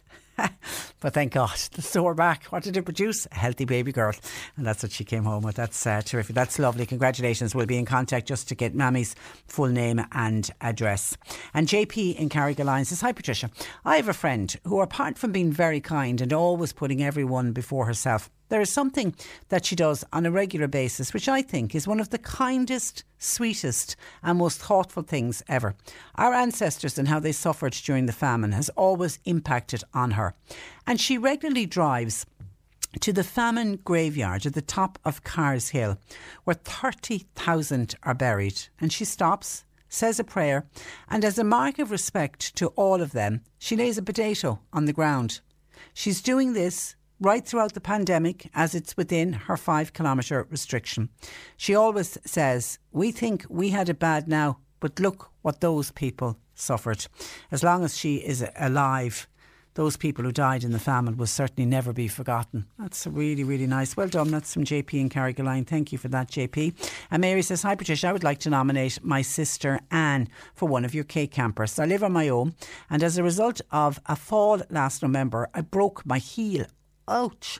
I had to spend a week in hospital having to have an operation and then I had to have a full cast. Not a day goes by that she does not ring, call to bring my shopping and then then she collected me for all of the hospital appointments uh, when possible. Not only is she a great sister, she's also a busy wife and mother to three. Plus, she's a frontline worker and she has a sweet tooth. By the way, she also has a big birthday coming up. I know she would love the cakes. P.S. She also took my dog to look after and walk him. Ah, she sounds amazing. Well done. Uh, thank you for that, uh, Mary, on behalf of your sister. Um, and I think this is from Greta, but the last it says Greta, but I think it's Greta. Hi Patricia, I would like to enter your competition for the Coolmore cakes. This is my story. During the last lockdown, my doorbell rang, and when I answered the door, there stood my local florist with a gorgeous bouquet of flowers for my mum's birthday, which was sent from my sister he he also gave me a second bouquet and I said who's the second bouquet for and he said that's for you from your sister. So, on reading the card attached to the bouquet, it read, Thanks for all your help and thanks for looking after our mother during this lockdown. We couldn't be there to look after her, so you're doing it instead, your loving sister Kay. And that's really sweet. That's from uh, Greta. Well done. They are all of our winners today, each of them winning one of our hampers from the great gang at Coolmore Cakes, bakers of artisan local cakes in Bandon in West Cork. And we will do it all again tomorrow for the final time. 1850 333 103. If you have a pet question, get it into us, please, because up next, answering all your pet questions, Jane Pickett, our resident vet. John Paul's taking the calls, and you can text or WhatsApp 0862 103 103. Cork today on C103. With Sean Cusack Insurance's Kinsale, now part of McCarthy Insurance Group. They don't just talk the talk, they walk the walk. CMIG.ie. Ag fáile amach chud den ithe is fearlín. Seo é trúr C103 ar Kirkig.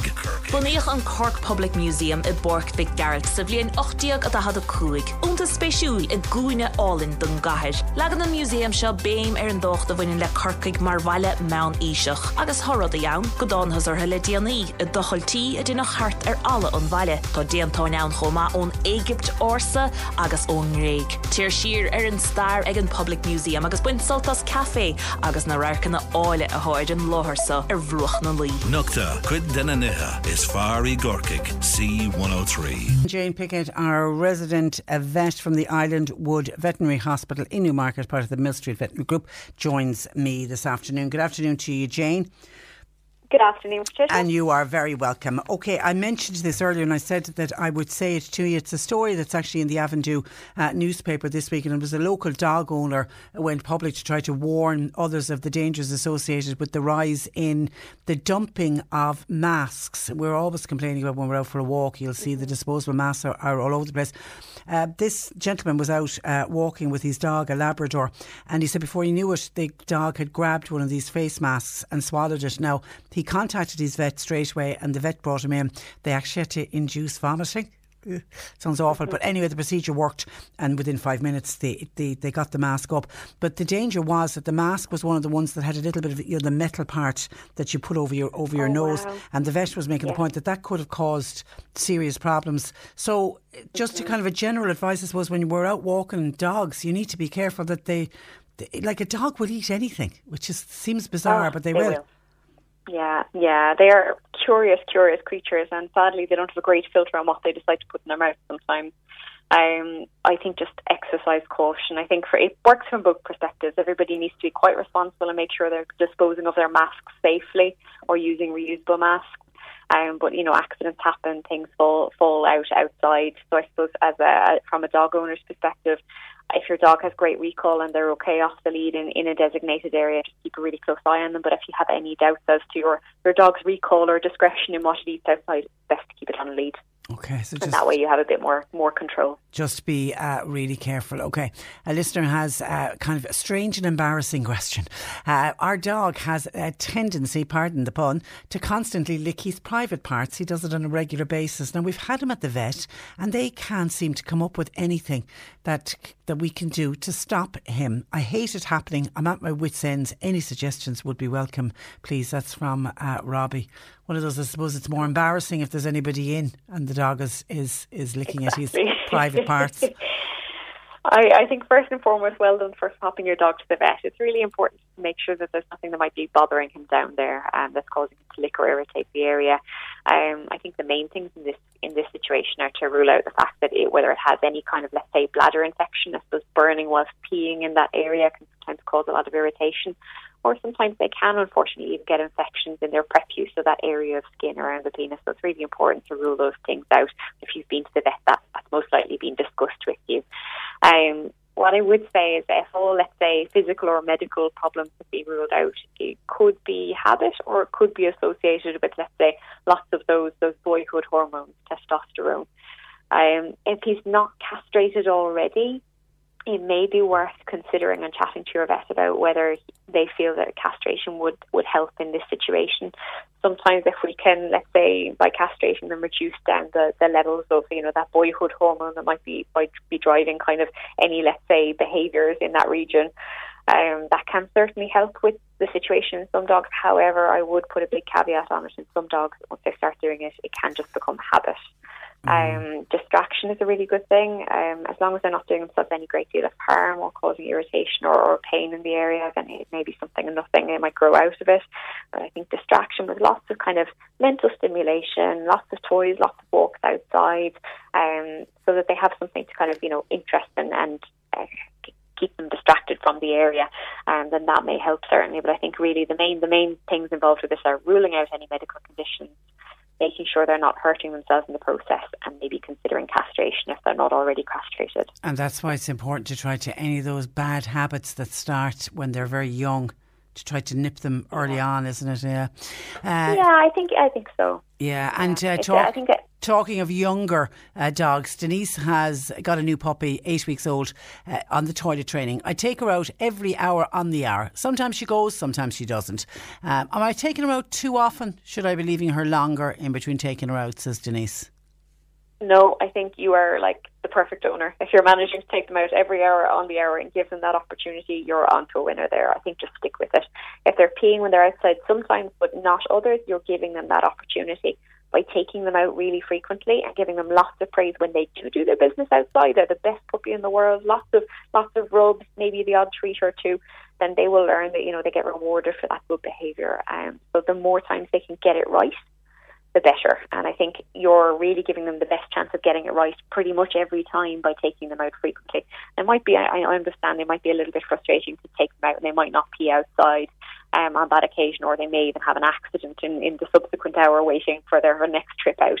Um, but I really think in as an overall picture, you're going to be doing the right thing, taking them out as frequently as you can, because the quicker they have more experiences that are positive with them peeing and pooing outside, the quicker they're going to toilet train themselves. So putting in this groundwork now is, is a really off. great idea. Yeah. Cassie has uh, Westie 14 years old since last November. Uh, the last few months, his breath is starting to smell. I put drops in his drinking water, but it's not working. Any other ideas? Mm, I think if his breath is beginning to smell and he's he's an older dog, I would say you need to visit your vet on this one. The most common cause of a smelly breath um, in, let's say, even even a middle-aged to older dog, we're seeing younger and younger these days, um, can sometimes be dental disease. So so build-up of tartar around the teeth and sometimes causing problems underneath the gums, so periodontal disease.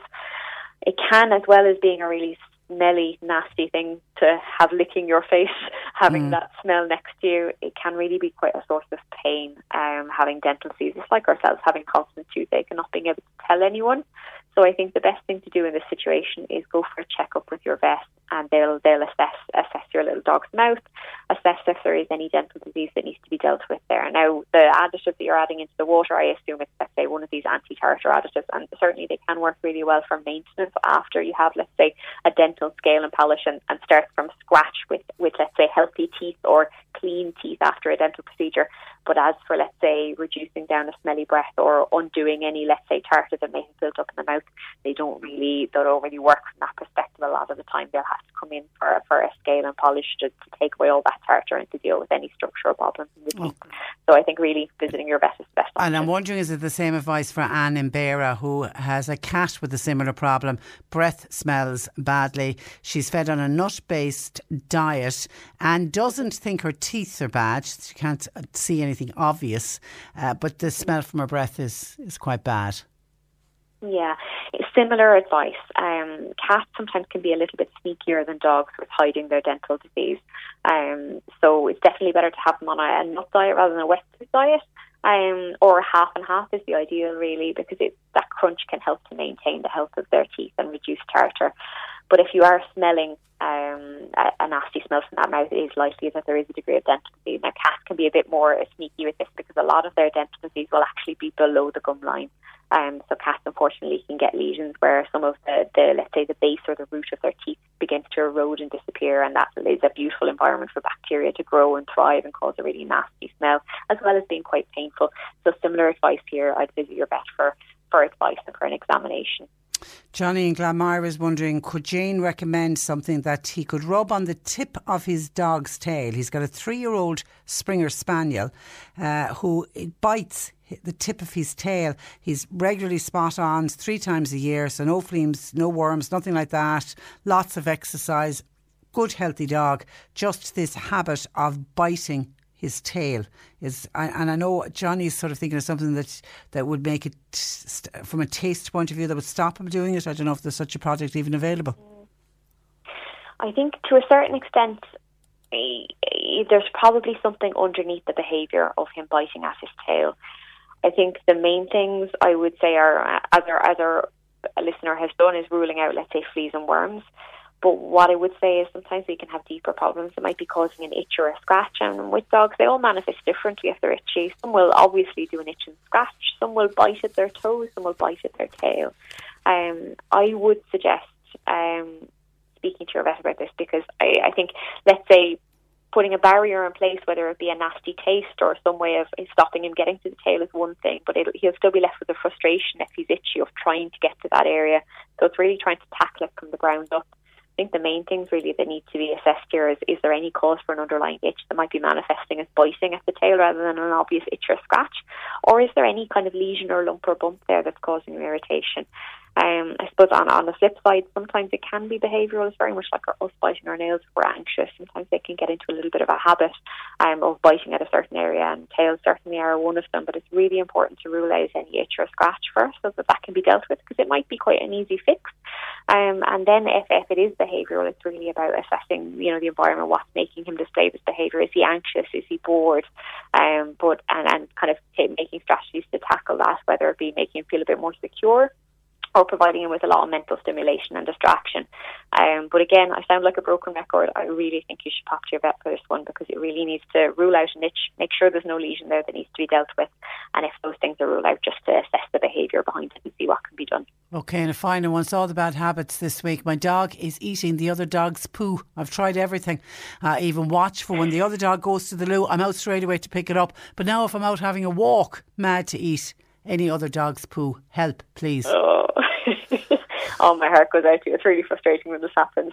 I, I, to be totally honest, a lot of the time it's habit. Some people worry that, let's say, they're lacking in something or they're trying to get a nutrient. It's actually really, really uncommon in dogs fed a normal, uh, you know, good quality commercial diet for them to be deficient in anything really these days. So it usually is habit. Um, there are products on the market which you can put into um, dog's food so that they eat it. There's plenty of different brands in the market. There's Corpronil, different things like that. Um, and they're generally powders or paste that you mix into the food long term, and they essentially just add a nasty taste to the poo when it comes out the other end. So this works really, really well when you have one or two dogs in your household. So you need to feed every dog in the household um, the the little powder that makes the poos taste funny because that's you know if he has access to his own poo or your other dog's poo, we need to make sure they all taste nasty, and that'll break the habit. But if he's going out and about on walks and eating other dogs' poo, then that may make things a little bit harder to to sort. But I think certainly, I think I, I know certainly most vets would have it in stock. I'm not sure about elsewhere, um, but have it maybe give your give your vet, local vet a phone call and see if they have a retail product in stock that will will make things taste a little bit nasty and break the habit. Yeah, and if you break the habit at home, which he seems to be doing at home with the other dog, hopefully mm. then that, that, that will will finish it for when they go Transfer. out and about.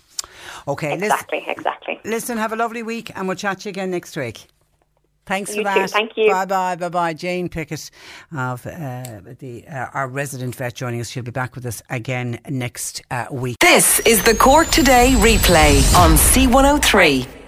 I'm looking at the clock. Yeah, uh, so I have to uh, wrap it up for today. Somebody's worried if lockdown is lifted on the 5th of March, will people all race out? Will people be heading to Cheltenham again?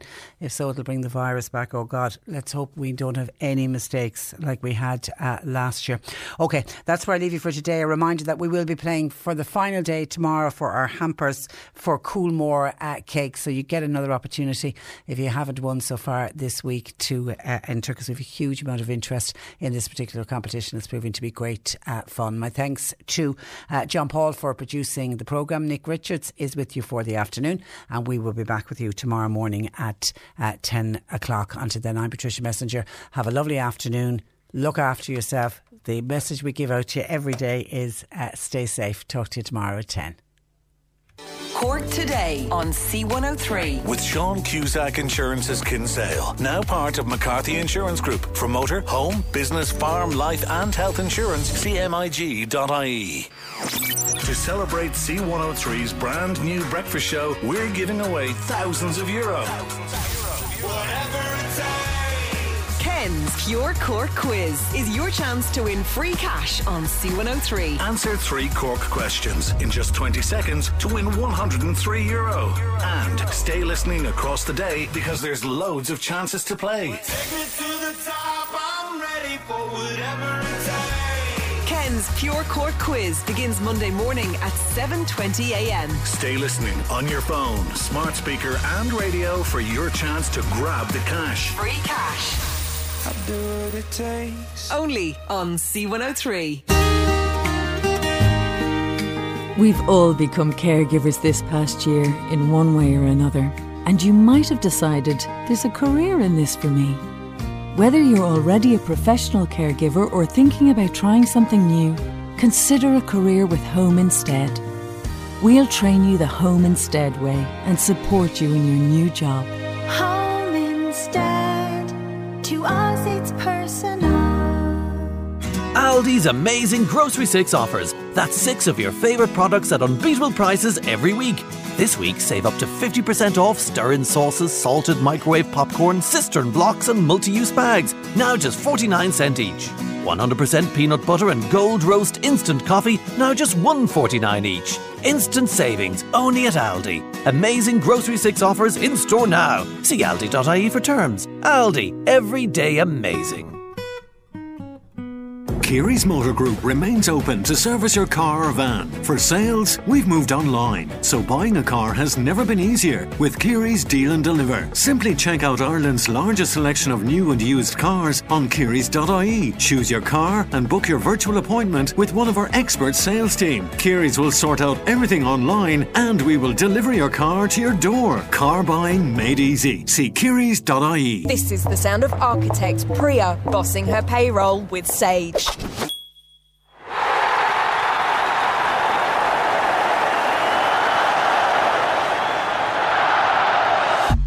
Get payroll right every time. Boss it. Try for free at sage.com. Terms and conditions apply. On FM, online, online, and on your phone. This is C103 News. Normally, being a little extra might be a bit much, but not when it comes to healthcare. That's why United Healthcare's Health Protector Guard fixed indemnity insurance plans, underwritten by Golden Rule Insurance Company, supplement your primary plan so you manage out of pocket costs. Learn more at uh1.com. Planning for your next trip? Elevate your travel style with Quince. Quince has all the jet setting essentials you'll want for your next getaway, like European linen, premium luggage options, buttery soft Italian leather bags, and so much more. And is all priced at 50 to 80% less than similar brands. Plus, Quince only works with factories that use safe and ethical manufacturing practices. Pack your bags with high-quality essentials you'll be wearing for vacations to come with Quince. Go to quince.com slash pack for free shipping and 365-day returns.